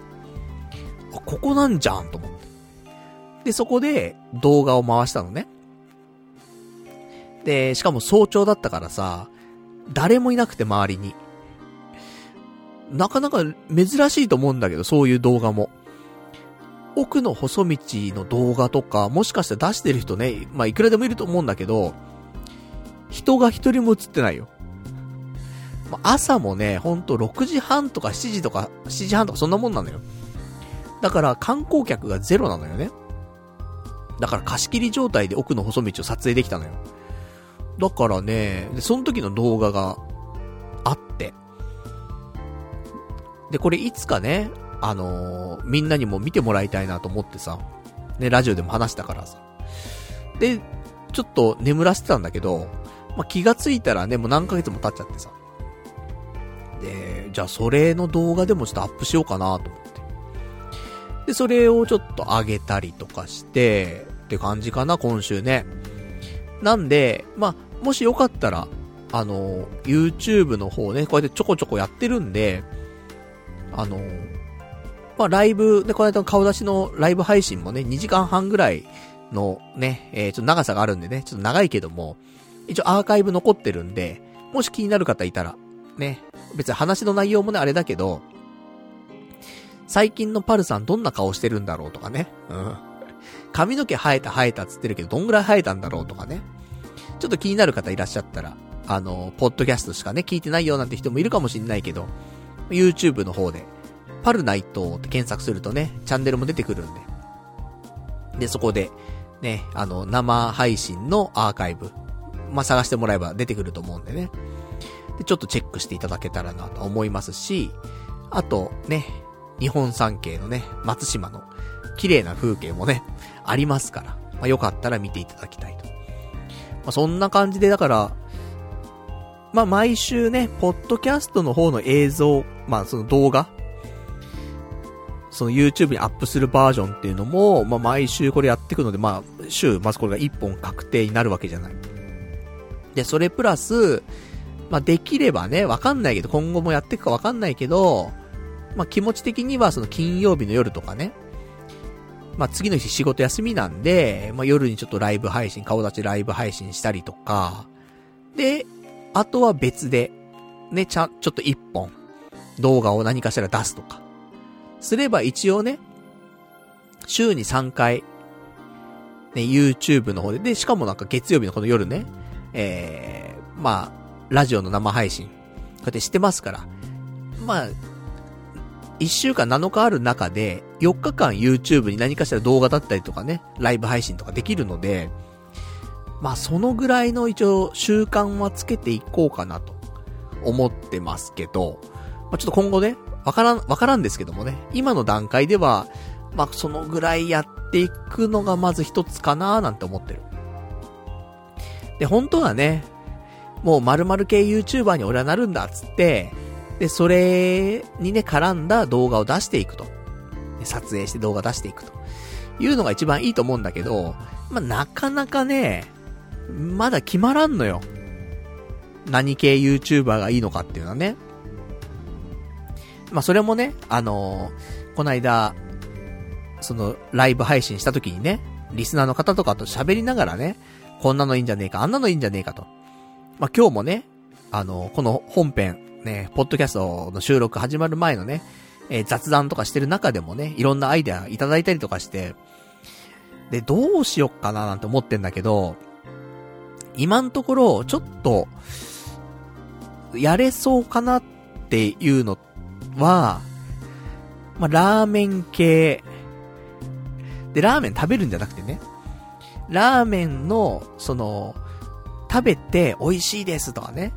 で、この店おすすめとかじゃなくて、まあ、なんか、ラーメン屋のアクセスとか、ね、あの、駅からね、その、お目当てのラーメン屋まではこういう風に行きますとかね、何人ぐらい並んでますとかね、うん、閉、なんか開店から閉店何時から何時とかね、で、近くに、あの、駐車場ありますとかね、なんかそういうのを紹介するみたいな。ラーメン屋は行くじゃん。週に2回ぐらいね。まあ、そのついでに取れるよねっていうのもあるし、まあ、意外とそういうラーメン屋情報とかっていうのはなかなかないんじゃないかって話もあって、まあ、それ一つどうかねみたいな話が出ててさ。まあ、それならお店の中で動画回す必要もないし、まあ、外で回すのはね、ちょっと苦手ではあるけども、まあ、できなかないかな、みたいな。しかも、ね、週に2回ぐらいラーメン屋行くから、ね、最低1本2本動画作れるしと。いうのもあって、まあ、ラーメン屋行くついでにね、撮れる動画。として、まあ、で、ラーメンも好きだし、みたいな。まあ、とか一つかななんていうのもあるし、あとは、あのー、ちょっとやっぱ外食ね、さっき言った通り、俺も、日々外食だったりとか、ね、まあ、自炊はしないで、で、弁当買ったりとか、外で食ったりとかだから、やっぱ外食は毎日するし、っていうことで、で、意外とみんな、あの、明日晩飯何食べようかなとか、今日晩飯何食べようかなっていう、独身男性多いと思うんだよね。家族がいなかったらさ、まあ、自分で作るかね、外で食うか、買って帰るかしかないんだからさ。で、そんな中、やっぱり、どうしても外食になっちゃう、ね、独身男性多いと思うのよ。でもなんか毎日飽きちゃってんなーみたいな。何食う今日みたいな。で、別にね、あの、みんな、それなり稼いでるじゃない。正社員でね、40歳ぐらいになってればさ、みんなそれなり稼いでてさ、まあ、好きなもん食えると思うんだよね。ただ、何食うみたいな。毎日毎日飽きちゃったな、みたいなあると思うんだよ。で、そんな中、あのそういう人に提案していくと。ね、今日の夜、これ食ったらいいじゃん、みたいな。明日の夜これ食ったらいいじゃん、みたいなさ。のを、提案じゃないけど、だから今日食った俺の晩飯を、ね、あの紹介して、明日これ食いなよ、と。いう動画ってどうかなと思って。これなら、ね、毎日ご飯食べるし、俺もね。で、みんなも、ね、ご飯毎日食べるし。で、ただ、何食べようかなって悩んでる人もいると。そこに一つ、ね、ちょっと後押しできる。かなと思ったんだけど、なんとも言えんよね。うん。その、やっぱり店内で動画回せないし、俺。っていうのもあるし、なんだろうね。うん。まあ、でも1分ぐらいのショート動画みたいにそれ出すのもいいかもしんないけどね。今日日高屋つってね。爆弾炒め定食つって。明日食べんのどうつって。ね、1分。っていうのを、まあ別に毎日続けられるわけだからね。しかも、ショート動画だったらね、特に編集とかしないでもいけるかなと思うし。とか。まあこれはだから無限にできるからね。毎日食うもんだから。とかっていうのもあるし。あとは、やっぱでも、パルナイトって言ったら雑談だよねと。まあラジオもね、もちろんずっとやってきてるけど、まあ生配信とかすると、パルさんって雑談が一番いいよね。俺ら求めてるの雑談よ、みたいな。こと言われるのよ。でもおじさんが雑談してもさ、伸びないじゃん。って考えた時にやっぱり VTuber っていうのは一つ強いよなと思って。VTuber ってさ、雑談してるだけでも成り立つじゃん。おじさんが、ね、雑談してても成り立たないけど、VTuber が雑談してて成り立つんだよね。で、しかも、あの、パルさんちょっと、ゲーム配信とかもしてくださいとか、たまに声があるわけよ。おじさんのゲーム配信って、需要ないじゃん、あんまり。だけど VTuber のゲーム実況とかって、需要あるんだよね。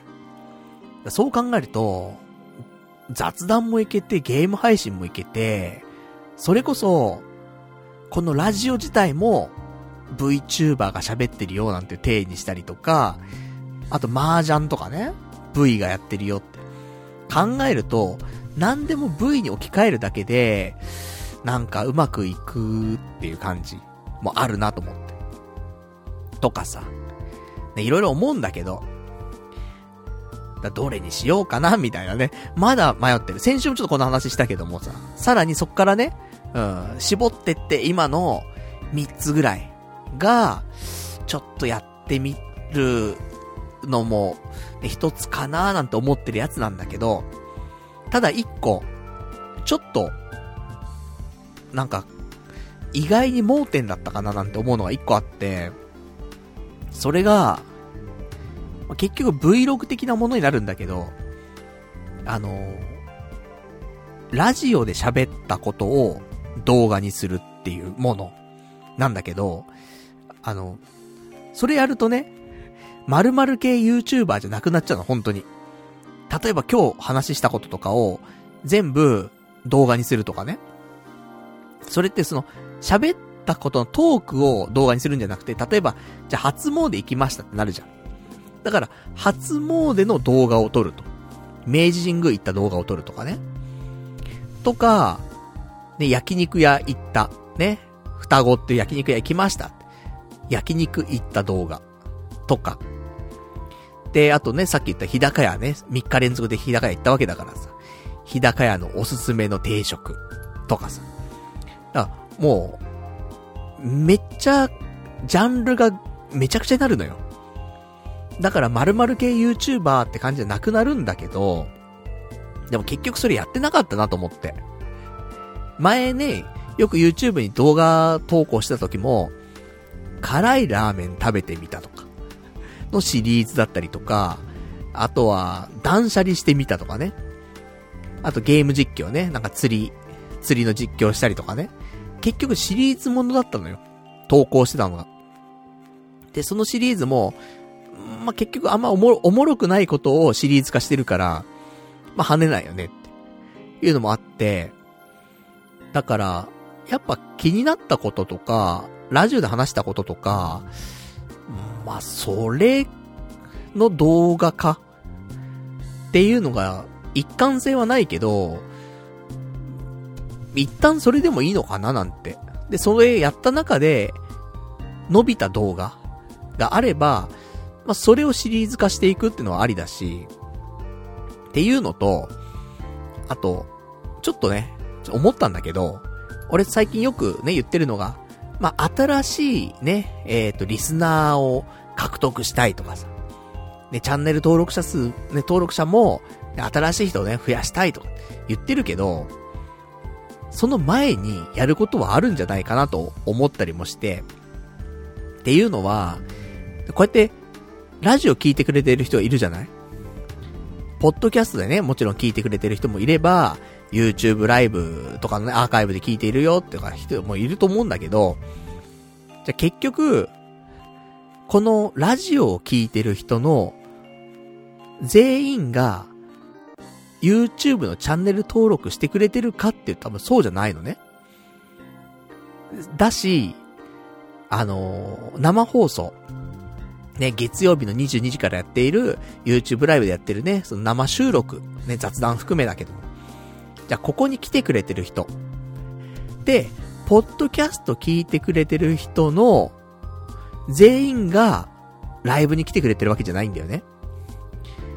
そう考えたら、先に、こうやって、ね、なんだかんだで、ポッドキャスト聞いてくれてる人はさ、多くいてさ、だこの人たちに、ね、だ今聞いてるリスナーのみんなよ、に対して、YouTube のチャンネル登録をお願いするっていうことがまず一つだし、ライブ配信遊び来てよっていうのが一つだし、逆、まあそっちからなのかなと思って。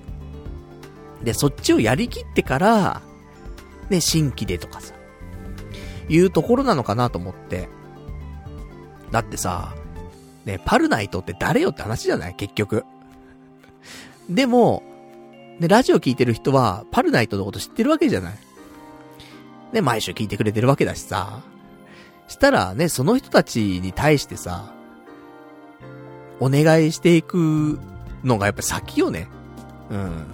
別になんか、ね、あのー、既存のリスナーをないがしろにするとかっていう思いがあったわけじゃないんだけど、でもなんか、ね、多くの人に聞いてもらうにやっぱりね、新しい人、新しい人って、そういう思いもあったからさ。ってのあったんだけど、その前よね、ほんと。今聞いてくれてる人に対して、何ができんだいっていう。で、それやった上で、新しい人っていうところかなーなんて、ちょっとそんなこと思ったんで、そう考えたら、結局、動画がね、一貫性がない動画になるかもしんないけど、あ、これこの間パルさん、ラジオで喋ってたやつだ、やつじゃん、みたいな。ってわかるじゃん、みんな。動画にしてもさ。ね、取り留めのもないね、動画かもしんないよ。あっち行ってこっち行ってってね、動画かもしんないけど、全部ラジオで聞いたことあるじゃん、みたいな。この、この動画みたいな。実際動画にしてくれたんだ、みたいな話になるわけじゃん。だから、まあ、一貫性はなくても、言ったらラジオ系 YouTuber なわけじゃん、そこはさ。だから、なんか、ありはありなのかなと思って。で、ついでにね、その動画で新しい人が来てくれたら、それはそれラッキーだし。だからまずはなんか、その、ポッドキャストを聞いてくれてる人向けに動画作っていく。って考えたら、なんか、あえて〇〇系 YouTuber になる必要なくて。うん、ってちょっと思ったりもしたんだよね。まあ、何が正解かわかんないけどさ。まあ、そんなことちょっと思ってます。ね。だから来週ちょっとどんなね、えー、動画を配信するかわかりませんけども、また何かね、えー、新しい動画はね、まあ、一本ぐらいはね、なんか出したいなと思ってますけど。で、ライブ配信して、ね、ポッドキャストの動画版をアップして、で、新しい何かね、動画をアップしてと。まあ、そんな感じで一週間やっていこうかなと思ってますけども、で、一応だから、やったわけですよ。今回ね、その、一週間。じゃ、チャンネル登録者数どうなったのって話じゃん。先週、ね、このチャンネル、えー、157人でした。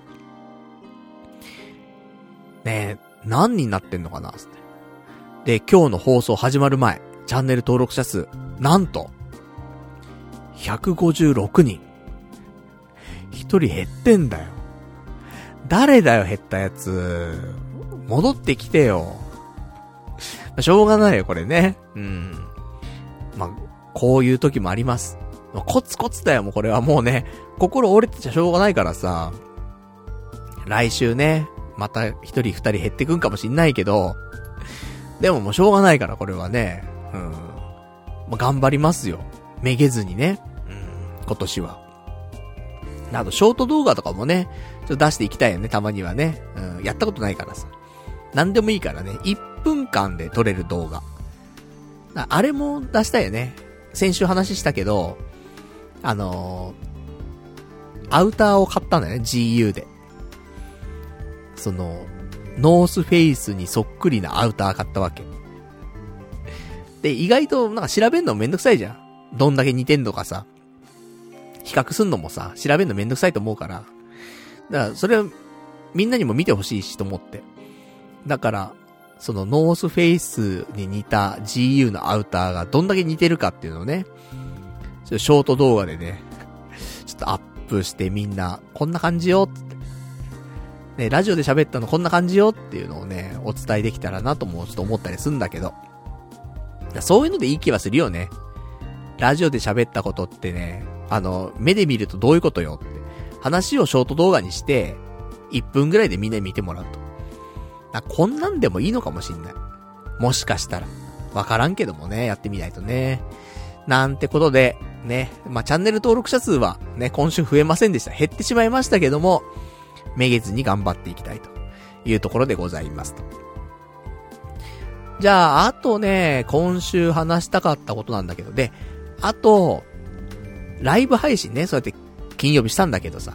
で、その時に、あの、リスナーの人がさ、ね、パルさんラーメンね、好きでよく行ってると思うんだけど、あの、おすすめのラーメン屋さんがありますって、教えてくれたの。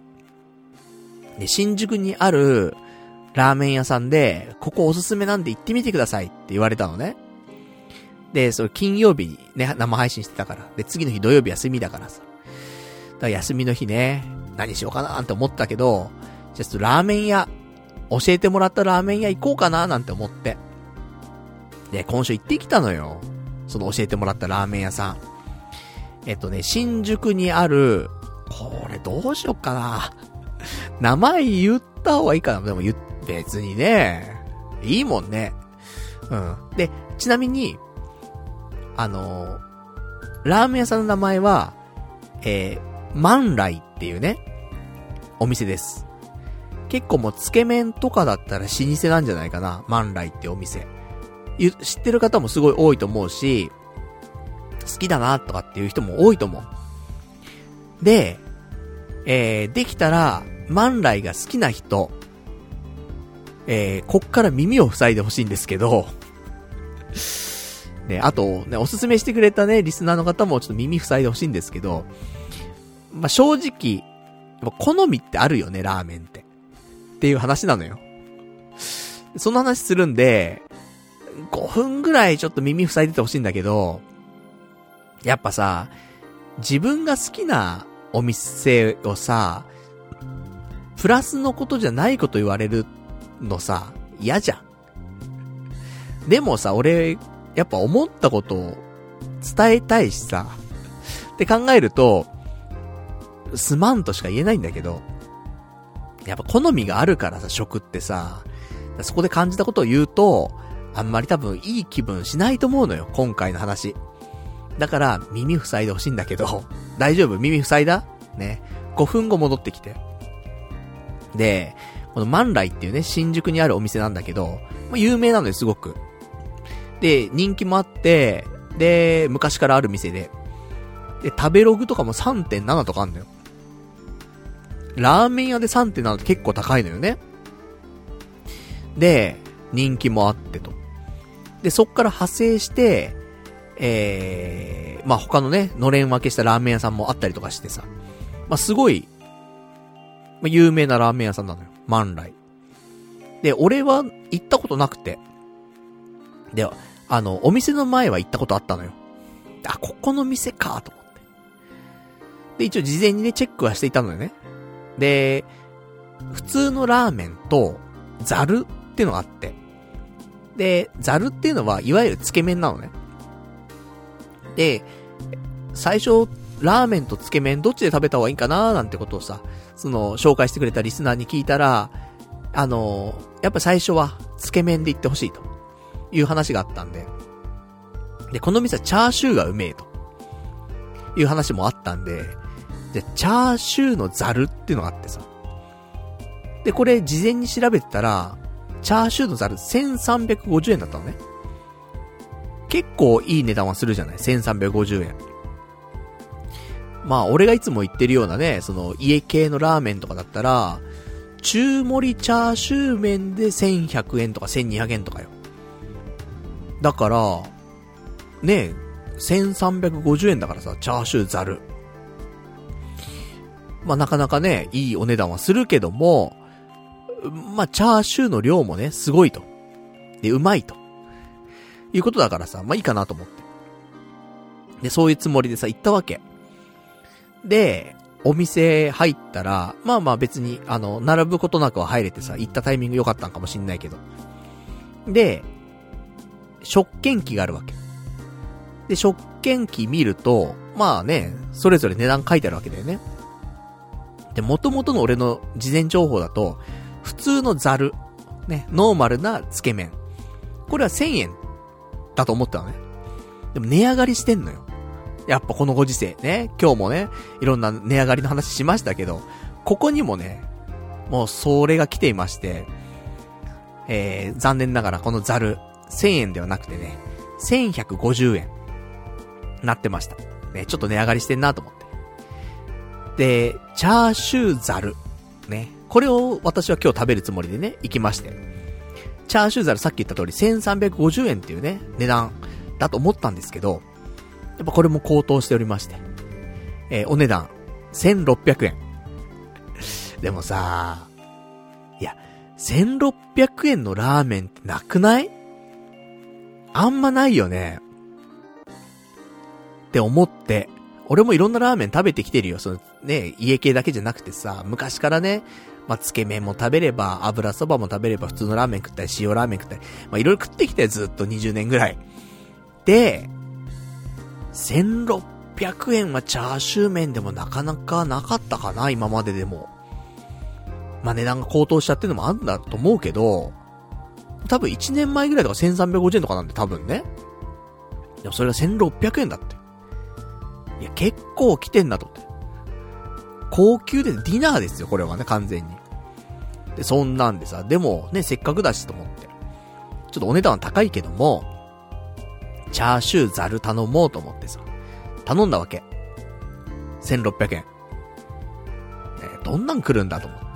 伊勢海老でも入ってるんかいっていうね、金額ですけどね。まあそんな、そんなわけはないんですけど。で、来ましたと。したら、えー、つけ麺の汁あるじゃん。ね、まあ、つけ麺って、麺だけのね、ザル、ザルというか皿と、あと、つけ汁のね、方が分かれてると思うんだけど。で、つけ汁の方に、まあ、チャーシューが入ってんだけど、結構入ってる。超分厚いの5枚ぐらい入ってるの ?5 枚、6枚ぐらい入ってる。だから、中の、つけ汁が見えないぐらい、チャーシューで埋まってんだけど、それはすごい量なんだけど。だけど、上の2枚のチャーシューがもう油が結構ついてんのよ。脂肪が。脂身が。結構ブリブリなわけ。もう結構ブリブリな油来たなと思って。で、その2枚を除くともう油がついてないね。あの普通のお肉なんだけど。でさ、あんまね、油ブリブリなのって、どうかななんて思いつつ、ね。まあ、これ好みなんでね、あれなんだけど。で、食べるわけ。ね、量も結構あるのよ。あの、麺の量も、その、ノーマルで 400g あるから、そこそこあるのよ。ね、あの、俺を大盛りにしなくてよかったって思うぐらいの量は来たわけ。で、食うわけじゃん。で、えー、スープの味は、その、いわゆるな、対象圏みたいなスープではなくて、ちょっと酸味はあるんだけど、なんか嫌な甘みとかはない感じ。さっぱりした酸味のある感じのスープ。っていうやつで、で、麺は普通のツルツルの、なんか、いわゆるつけ麺の、ツルツルした麺。ね。ツルツル中太麺みたいな感じかな。うん。なんだけどさ。で、チャーシューも食うじゃん。でも、まあ、全体的に一口食った時は美味しいのよ。ね、スープも、さっぱりしてるし、麺もツルツルしてるし。で、チャーシューも、なんか柔らかいしと。あるんだけど ねまだ戻ってきてないよな。5分経ったうん。で、あと5分延長して。ね、ちょ、耳塞いでて。ね、こっからね、耳塞がないともうダメだから。あのね、もう食べてて、もう途中で飽きちゃって。残、残そうかなってちょっと思ってたもんね。ラーメン好きなのよ俺。あと、ね、パルさん最近つけ麺とか食べてないでしょってね。もともとつけ麺食べない人ですかっていうぐらい食べてないんだけど最近。俺もつけ麺も結構食べてきてるのよ。家系とかね、食べる前はもうずっとつけ麺食ってたし、油そばかつけ麺食ってたし。で、好きなんだけど、つけ麺も。だけど、なんだろうなぁでもね、みんな評価高いわけじゃん。食べログのね、3.7とかさ。だから俺の舌が違うのかなと思ったりするね。好みなんだろうなと思うんだけど、まあ、そもそもスープも、旨味がないんだよ、そもそも。批判だな良くないな酸味はあるよ。なんかね、その、さっぱりしてて、そういうのはいいんだろうけど、夏とか食べんだったらいいんかもしんないけど、やっぱ旨味っていうものを、まあ、スープにも感じないし、で、あと麺に関してもツルツルの麺で、特にその小麦のなんか香りとか、風味とかっていうのもあんま感じないし、麺だけで食べてもさ、なんか麺の味ってあるじゃん。うまい麺だとさ。それも感じないしさ。麺も、そんなだし、スープもそんなだし、で、チャーシューも、なんか、柔らかいんだけど、かといってなんか味が旨味があるかっていうとそういうわけでもなくて、なんか、ねえその、チャーシュー煮たね、そういうなんか、タレとかが染み込んでるとか、なんかホロホロだとかさ、なんか口の中でとろけるとかそういうのでもないし、かといってなんかスモークされてるとかジューシーとか、そういうわけでもないし、なんか柔らかいは柔らかいけど、旨味とかをすごい感じるかってそういうわけでもなくて。とか。でも飽きちゃって、途中で。そんなことあるかと思って、1600円だぞと思ってさ。正直値段もあるかもしんない。1600円ってハードルもあって、で、1600円でこれだって考えるとっていうのもあるのかもしんないけど、でもそれにしてもね、途中で飽きるってことなかなか俺ラーメンでないからさ。だからもう好みだよね。合わなかったんだと思う。ただ普通に。っていう話。うーん。ねだって、今のご時世でさ、武蔵屋ね、まあ武蔵屋も好き嫌いあるけど、まあ自分の好きな味の武蔵屋多分、探せばあると思うのよ。いろんな味があるから武蔵屋もね。俺だとね、その武蔵屋離れってところは好きなんだけど。でも、武蔵屋系列ってほぼ650円なのよ。並盛り。それで、美味しいラーメンがやっぱり一杯食べられるのよね。それ考えると、片や650円で満足いくラーメンがある中で、1600円で、って考えると、値段ではないけども、やっぱそこ見ちゃうのもあるし、とか、ね、思っちゃったりしたかなと思って。ごめんね、本当におすすめしてくれたリスナーの方ね。良かれと思って、美味しい、ね、お気に入りのお店でさ、パルさんも食べたら美味しいと思ってもらえるだろうなと思ってさ、おすすめしてくれたと思うんだけど、ごめん、合わなかったわ、普通に。うん、そういう時もあるよね。食って、やっぱり、好みだからさ。だから、ね、これたまたま、ね、そういう時もありましたけど、あの、またね、なんか、おすすめいただいたらね、あの、俺も家系ばっかりね、食べてるのもまあいいんだけど、まあ少し違うのもね、まあ週にね、まあ一回は家系食べて、もう一回ぐらいは違うの食べてもいいしね。だからもしね、あの、おすすめがあれば、えー、リスナーの方たちもね、なんか、家系じゃないけどこれおすすめだよ、みたいなのあったら、言っていただければね、ちょっと週に一回ぐらいね、ちょっとそこ行きたいなと思ってますんで。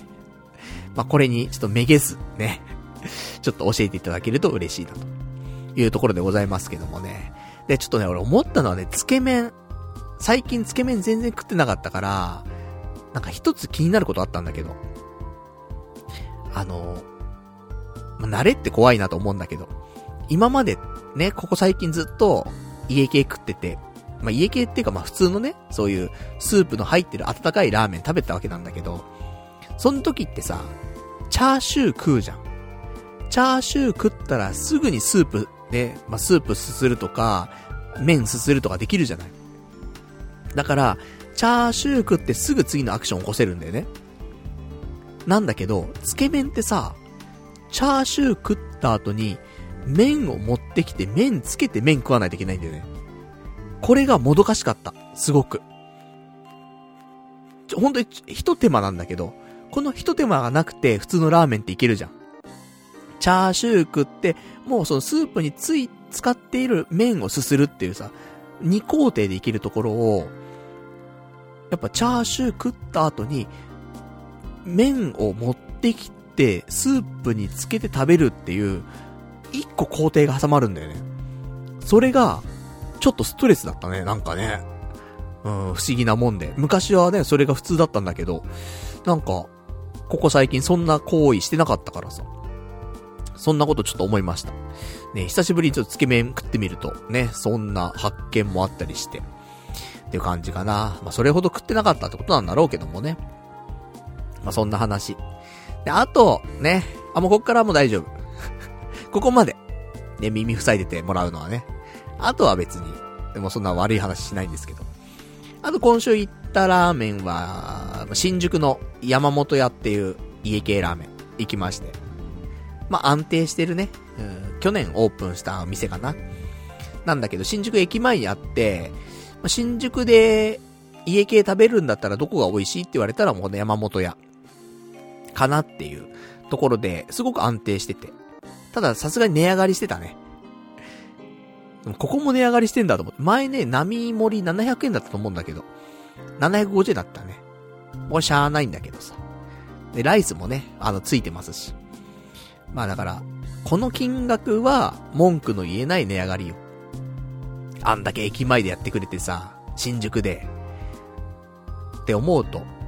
全然750円がベースよね、ほんとね。って思います。なので、まあなんか、安定した美味しさはあるかなと思うんで、まあ、新宿行って家系ラーメンなんかどっかあるかなって思った時に、まあ、一角屋とか行くんじゃなくて、ね、あの、山本屋行ってほしいなと思ってます。まあ、そっからね、足を伸ばせばいくらでも美味しいラーメンあんだけど、新宿で家系食うって言ったら多分ここしか選択肢ないかなと思ってる。まあ、チャーシューはね、若干、やっぱりちょっと、俺の好みのチャーシューではないんだけど、だからあえてここでチャーシュー麺食べてとは言わないんだけど、まあ、普通の並盛りでも中盛りでもいいんでね。まあ普通にスープと麺が美味しいので。まあ、よかったら、新宿でね、えー、家系食べようかなと思った人は山本屋。行ってもらうと、うん、まあ、悪くないじゃないかな。うん。その、最、最高だよ、このラーメンってなるかどうかわかんないけど、あの、家系をちゃんと感じられる美味しいラーメンかなと思うんで、ね、外さないとは思いますね。まあ、そんな話。じゃあ、あと、ね、他のお話もいろいろありますけど、ちょっとお便りもいただいてるから、ちょっとお便り読んでいこうか。お便り。えー、ラジオネーム、どうも僕ですさん。えー、パルさんが、キュービーハウスの値上げについてツイートをしているのを拝見しました。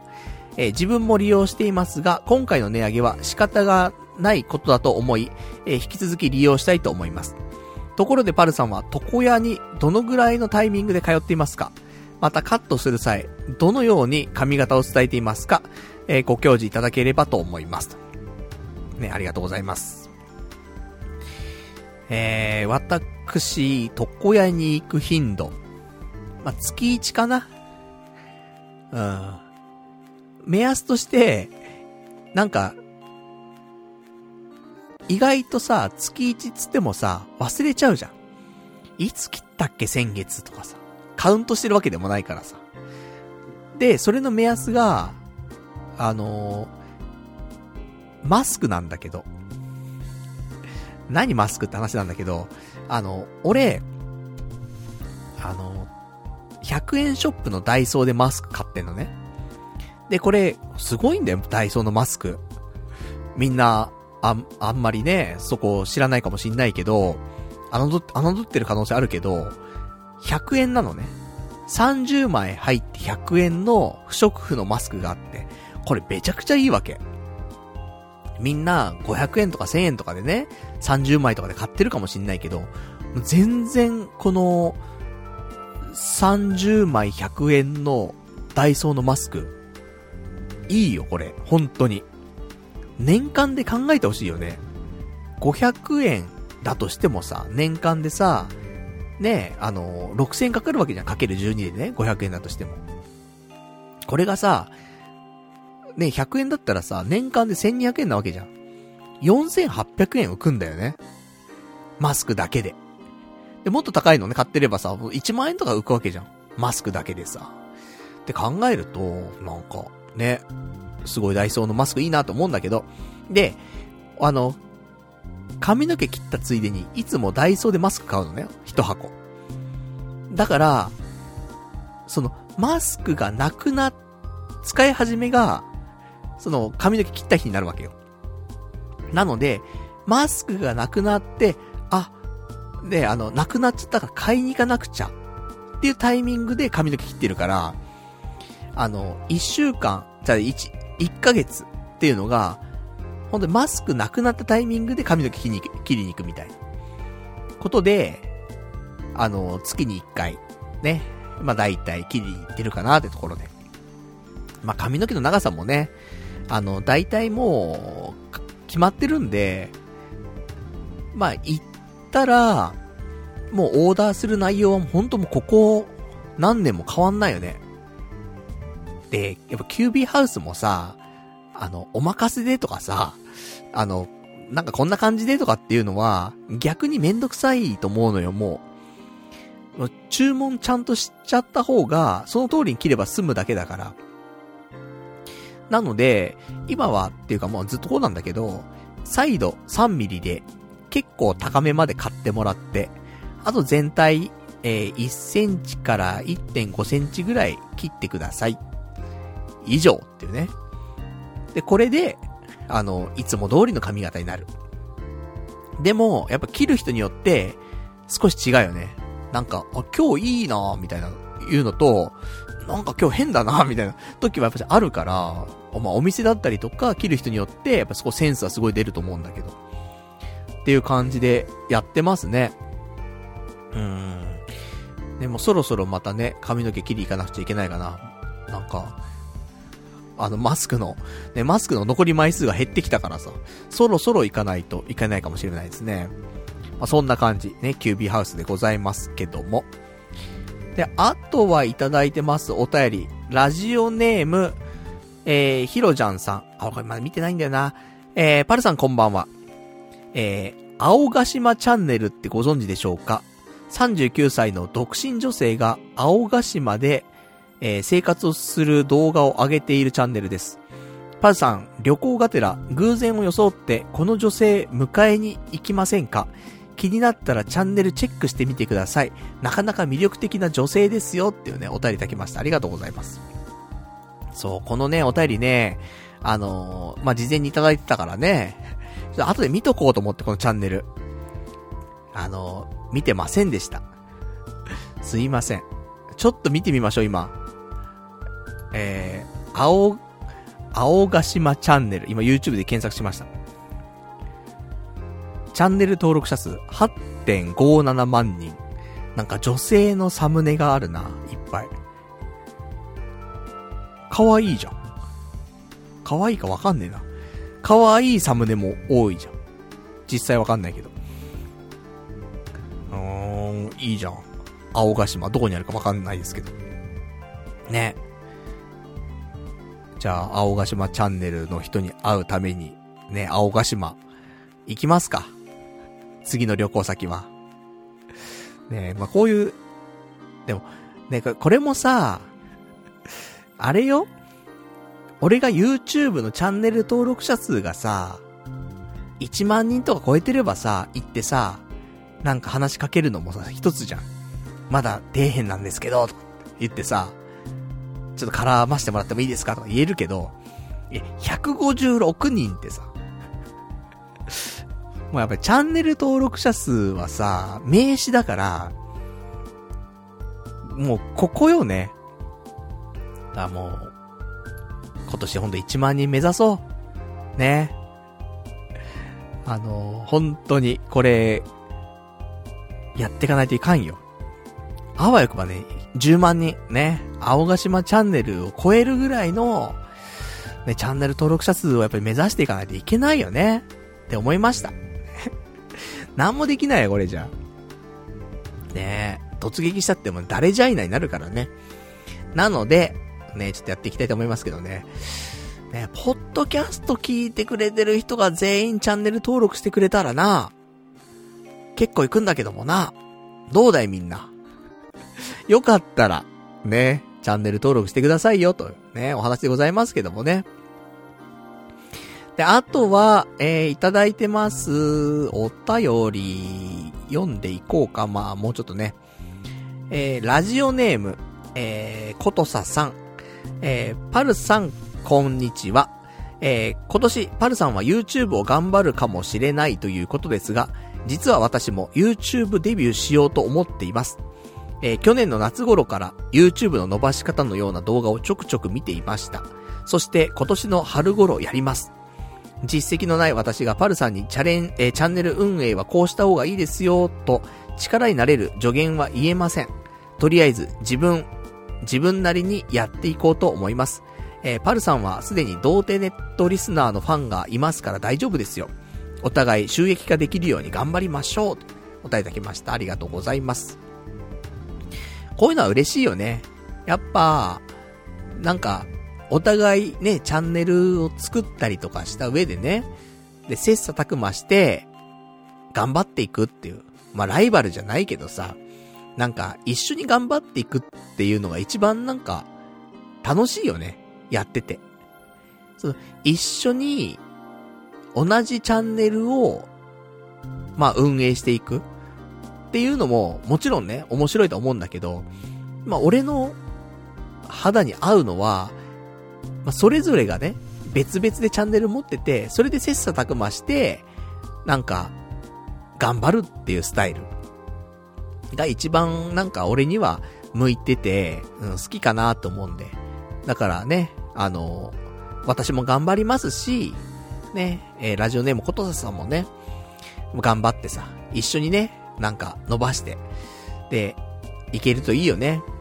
お互い、10万人いったらさ、ね、青ヶ島行こうよ。ね。青が、青ヶ島チャンネルの人とコラボしようよ。っていう夢を持ってね、頑張りましょうって話よね。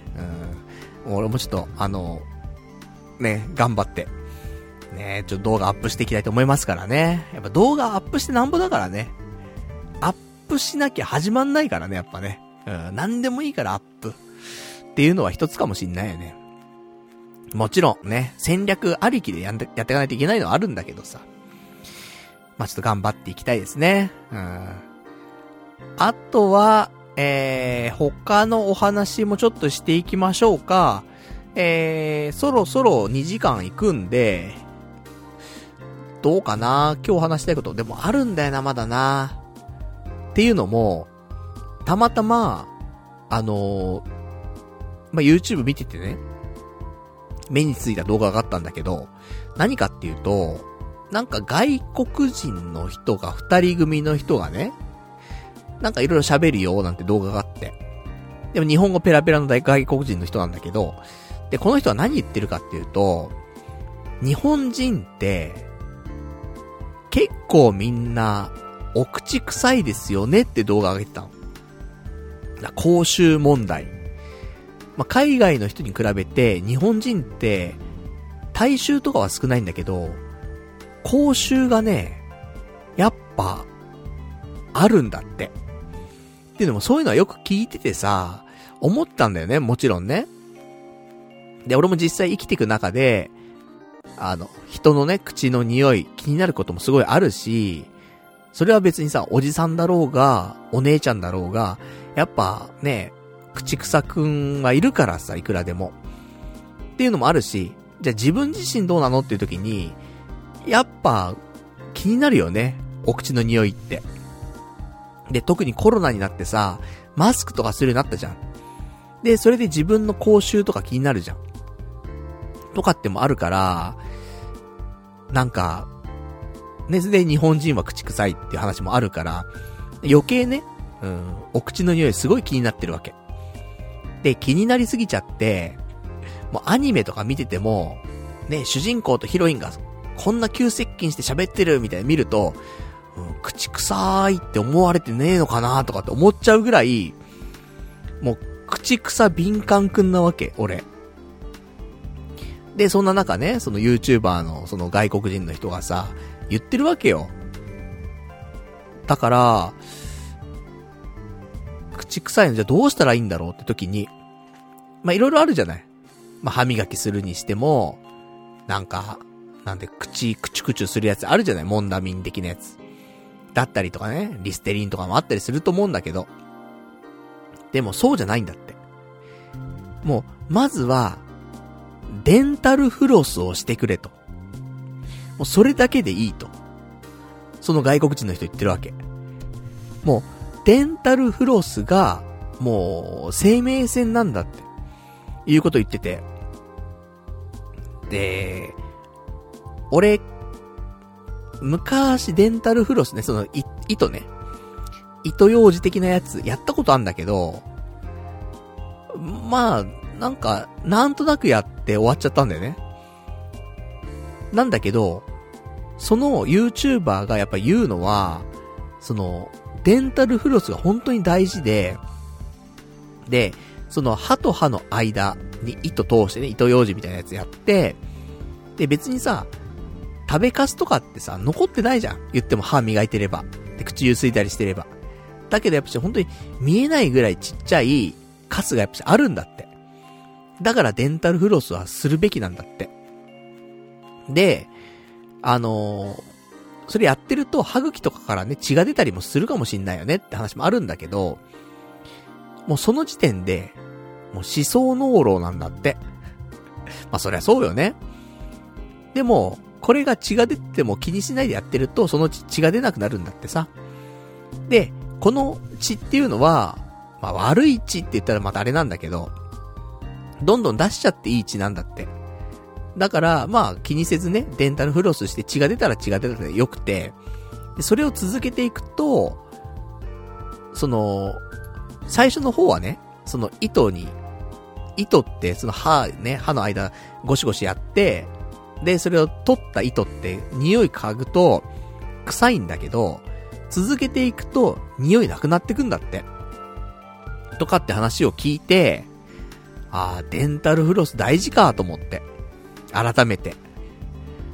ね、話はね、やっぱ、なんか聞いたことあったけど、そうやって色々言われると、そうかと思って。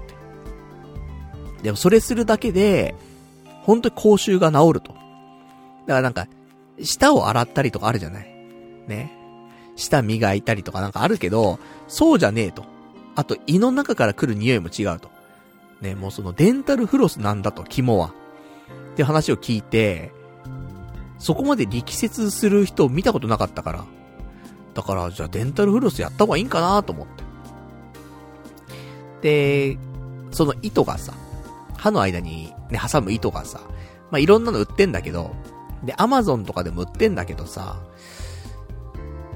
なんかどれ買うのがいいのかなって思って。で、その人がおすすめしてるやつは結構いいやつなんだけど、2000円とか3000円くらいすんのよ。結構長いね。その、ま、長い間使える糸なんだけど、何メートルあんのかな？もう、な、何十メートル何百メートルあったりするぐらいのね、糸があって、それで2000円とか3000円だから安いんだけど、でも、俺思ったのよ。そういう雑貨っていうか日用品ってどこで買うのが一番いいのって言った時に、やっぱさっきも出ましたけど、100円ショップのダイソーなわけ。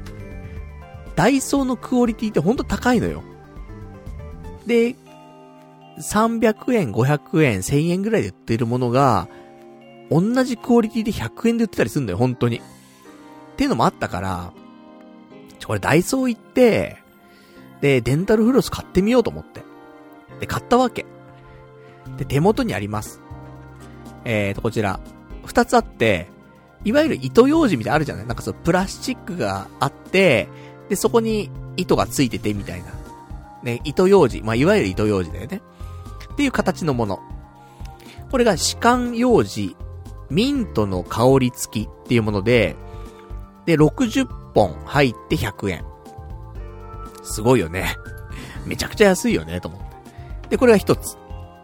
で、それと、あともう一個。普通の糸だけのタイプ。その、言ったら、糸を出して、で、糸切って、で、その糸を指にちょっと巻いたりとかして、で、あの、自分で、その指と指で伸ばした糸を歯の中に、歯の間に入れてやっていくタイプ。まあ、いわゆるほんとデンタルフロスってやつだね。で、これが、50メートルで100円。結構安いのよ。普通50メートルだったらもうちょっと高いからさ。で、クオリティも多分悪くないと思うんだよね。で、まあ、両方買ってきたんだけど、まあ、結局、ね、最初は、その、まあ、言ったらね、糸、糸用紙みたいな感じの方が、使いやすいかなと思って。で、まあ、手軽さ重視でね、えー、糸用紙のやつやったんだけど、んなんだろうね。まず奥歯。その、糸用紙のやつだと、手前の歯とか中間ぐらいの歯までは隙間入るんだけど、奥歯の、まあ、奥から2個目ぐらいまでかな、は、なんか、糸用紙だとなんか、ちょっとできないね。うん、入、入らない。うまく。っていうのもあって、まあそれでもいいかなと思って。だから真ん中中間ぐらいのところまでをちょっと、ね、キコ、キコキコやってさ。で、2回ぐらいかなちょっとやって。で、変わるのかなと思ったけど、まあ2回じゃ変わんないね、やっぱね。うん。で、3回目。なんかもうめんどくさくなっちゃって。まあ結果3日坊主っていうね、ところなんだけどさ。でもこれやった方がいいんだなと思ってるの、本当は。やっぱさ、講習ほんと気になるんだよね。で、今後、ね、俺もさ、女の子とね、付き合ったりとか結婚したりとかあるかもしんないじゃん、この後。ねおじさんながらね、まだ夢見てるんですよ。で、その時に、やっぱり講習って、すごいね、気になるところだと思うのよね、お互いに。喋ってるだけでももちろんそうだし、それ以上のね、粘膜と粘膜のなんかがあったりするわけじゃない口はさ。って考えた時に、くっさってのは一番嫌じゃん。お互いにさ、それはさ。だから今のうちにね、少しでも、なんかそこ解消できたらさ、また一個自信になるじゃない女性に対してさ、なんか、ね、俺口臭いかもと思ってさ、消極、消極的になっちゃう時もあると思うんだよね。でもさ、口臭くないって分かってればさ、一歩近づけんじゃん。ねもうそんなに気にしてんのって話なんだけど。いや、だから自分の口の匂いもね、もちろん、ね、マスク越しにわかるしさ、やっぱ、常にさ、いい匂いってわけじゃないじゃん。多少もう、あ、口の匂いするなっていう口の匂いはするじゃん。口だからさ。っていうのもあるし、だから、で、さらにやっぱりなんか口がね、あんまり臭、なんかいい匂いじゃない。ね。ちょっと、ね、匂うタイプの、ね、女性も男性もさ、ね、い、いたからさ、過去にさ。って考えると、やっぱね、って思ったりするんだよね。まあ、そんなわけ。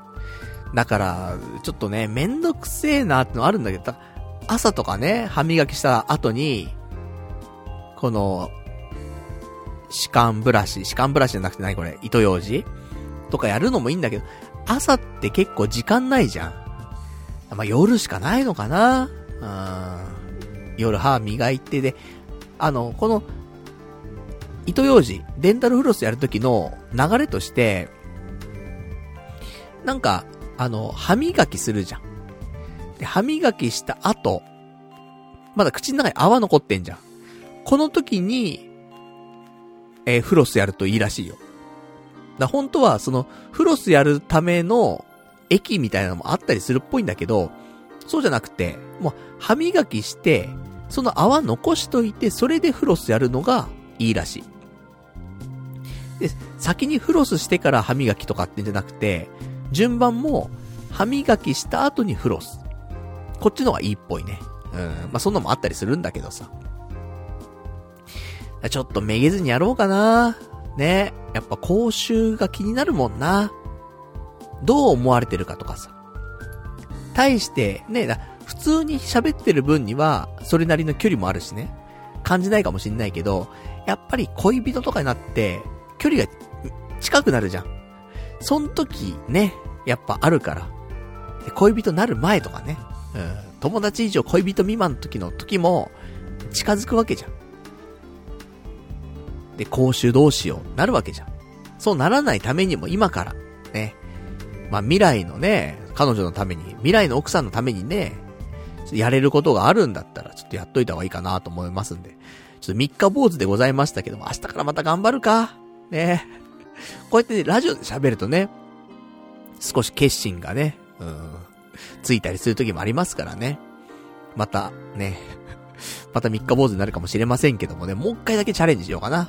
うん。まあ、そんな感じ。まあ、気になる方いらっしゃったら、そういうちょっと、ダイソーでも、結構悪くないフロス売ってるんで、もちろんね、高いフロスとか全然いいんだろうけど、まあ、十分っていうね。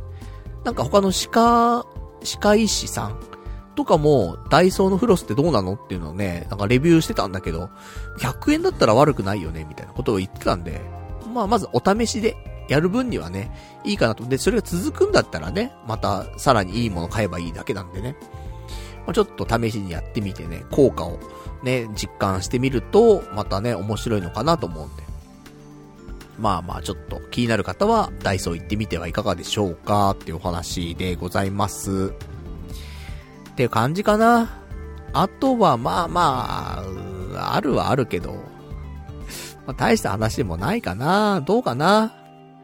まあ、じゃさらっと、二つぐらい。一つ。えー、ラーメン、ラーメン YouTuber のすするくん。ね。えー、すする TV のすするくん。ね。まあなんか皆さんご存知な感じで喋ってますけどもね。まあそんな人はいるんですけど。で、そのラーメン YouTuber のすするくんがとうとうですね、えー、荻窪にある、ね、えー、麺屋寮。ね、去年私何度も言いましたけどね、東京で一番うまい家系ラーメンという話してましたけど、そ、そこを取り上げてくれまして。嬉しかったんですけど、なんか動画見る限り、そん na にすするくんに刺さってない感じがあった。悲しいかな。うん。わかんないけどね。あの、動画上、そう感じただけかもしんないけど、もう少しリアクションすると思うんだよね、すするくんね。でもね、そうでもなかったんだよね。まあ、よ、ちょっと気になる方いらっしゃいましたら、えー、すする TV、ね、もしくは、えー、麺や量で検索してもらうと出てくると思うんで。ただ、俺は、今都内で一番うまい家系ラーメンどこだって言われたら麺や量だと思ってる。麺もうまいし、スープもうまいし、チャーシューもうまい。うん。すごいいいと思う。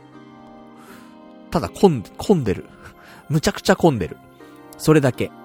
ね、アクセスもいいしね。荻窪だから、新宿とかからもすぐ行けるからね。アクセスめちゃめちゃいいんだけど。まあ混んでる。でも行きたいね。うん。っていう。まあ今一番でも、ね、東京で注目されてる家系ラーメンの一つかなって思うんで。まあまあ、まあそんな話だったりとか。あと、今週は、えー、ふと思ったんだけど、ドーナツ屋さんってあるじゃん。まあ言ったらミスタードーナツ。ね、みんなご存知だと思うけど。でも昔ってさ、ミスタードーナツだけじゃなかったんだよね、ドーナツ屋さんって。ね、別にあの、クリスピークリームドーナツとかじゃないよ。で、それも最近だからさ、もっと昔よ。えー、30年前。ね、30年前とか、そのぐらい前、もうちょっと前かもしんないけど。で、あの、ミスタードーナツともう一個あったのよ。日本に。で、これが、ダンキンドーナツっていうのがあったんだけど、みんな覚えてる？おじさんたち。若者は、な、何それ？ってなってると思うけど、そうなんだよ。何それなんだよ。おじさんたちも、うお、あったみたいなレベルだと思うんだけど、ダンキンドーナツって昔あったのよ。俺ちっちゃい頃、どこかな？声優かな？スーパーの声優、うちの近くにあった。ね、埼玉の頃ね、住んでた頃なんだけど、の、家の近くっていうか、まあ、ちょっと離れてはいるんだけど、駅前に声優があって、そこの1階のところに、ダンキンドーナツあった気すんだよな。ドムドムバーガーとダンキンドーナツあった気すんだよな。ねもうそういう感じよ。で、俺ダンキンドーナツ久しぶりに食いてえなと思って。で、調べたの。もう日本から撤退してたね。唯一、なんか、横浜の米軍基地の中にダンキンドーナツあるっていう噂あるんだけど、行けないからさ。ねだからもうそこはもうね、アメリカだからさ、言ったらさ、ら日本にはもうなくて。ねまあ、横浜にあるとはいえね、米軍基地内なんで、まあ、実、実質にもう日本にはなくてさ、だからダンキンドーナツね、ちょっと食べたら面白いかなと思ったんだけども、なくて。ね残念って話なんだけどさ、知ってるみんなダンキンドーナツ？なんか、うお聞いたことあるとかさ、昔食べたことあるとかって人いると思うんだけど、そうなんだよね。今食べられないんだって。だから、もし、ね、海外旅行とかアメリカとかね、行くことあったら、ぜひ皆さん、ね、ダンキンドーナツね、食べてもらいたいなって。まあ、うまいかっつったらそうじゃないんだけど。だ本当になんか、そういうことよ。マクドナルドじゃなくて、ドムドムバーガーみたいな。ねミスタードーナツじゃなくてダンキンドーナツみたいな。もうそういう感じ。うん。なんだけど、なんか懐かしさで食べたいみたいな感じ。だったかな。まあ別にね、本当になんか、もう絶対忘れられない味があるってわけじゃないんだけど、ふと、ね、ちょっと思って調べたら、ね、もう日本にございませんでしたってお話でございました。まあそんな感じかな。うん。まあもしね、ダンキンドーナツの思い出とかもあればね、皆さんね、ぜひお便りとかね、いただけたら嬉しいなというところでございます。じゃ、そんなんで、ね、今日も長々とお話ししてきましたけどね、まあほどほどお時間来ましたんでね、今日この辺で終わりにしたいと思います。で、来週は1月の23日の月曜日、また22時からね、えー、YouTube ライブの方で、まあ、最初1時間、30分1時間ぐらいね、えー、埋設という名の雑談させていただきまして、で、その後に本編というね、ポッドキャストの公開生収録していきますんで、まあ、よかったら、ね、遊びに来ていただきたいと思っております。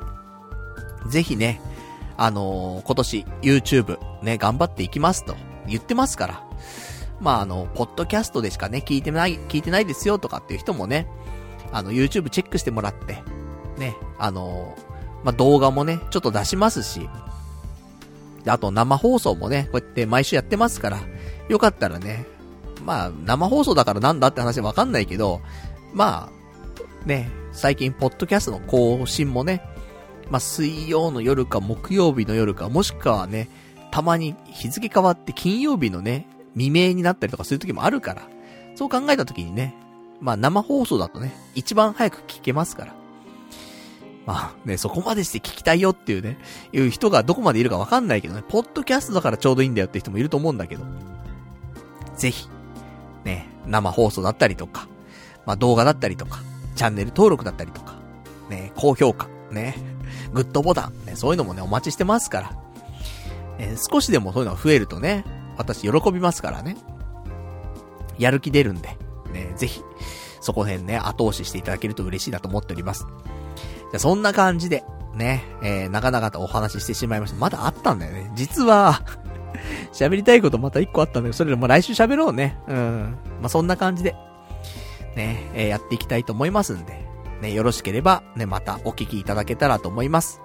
そんな感じで、ね、えー、今日も長いお時間ご視聴いただきましてありがとうございました。それでは、また来週お会いいたしましょう。さよなら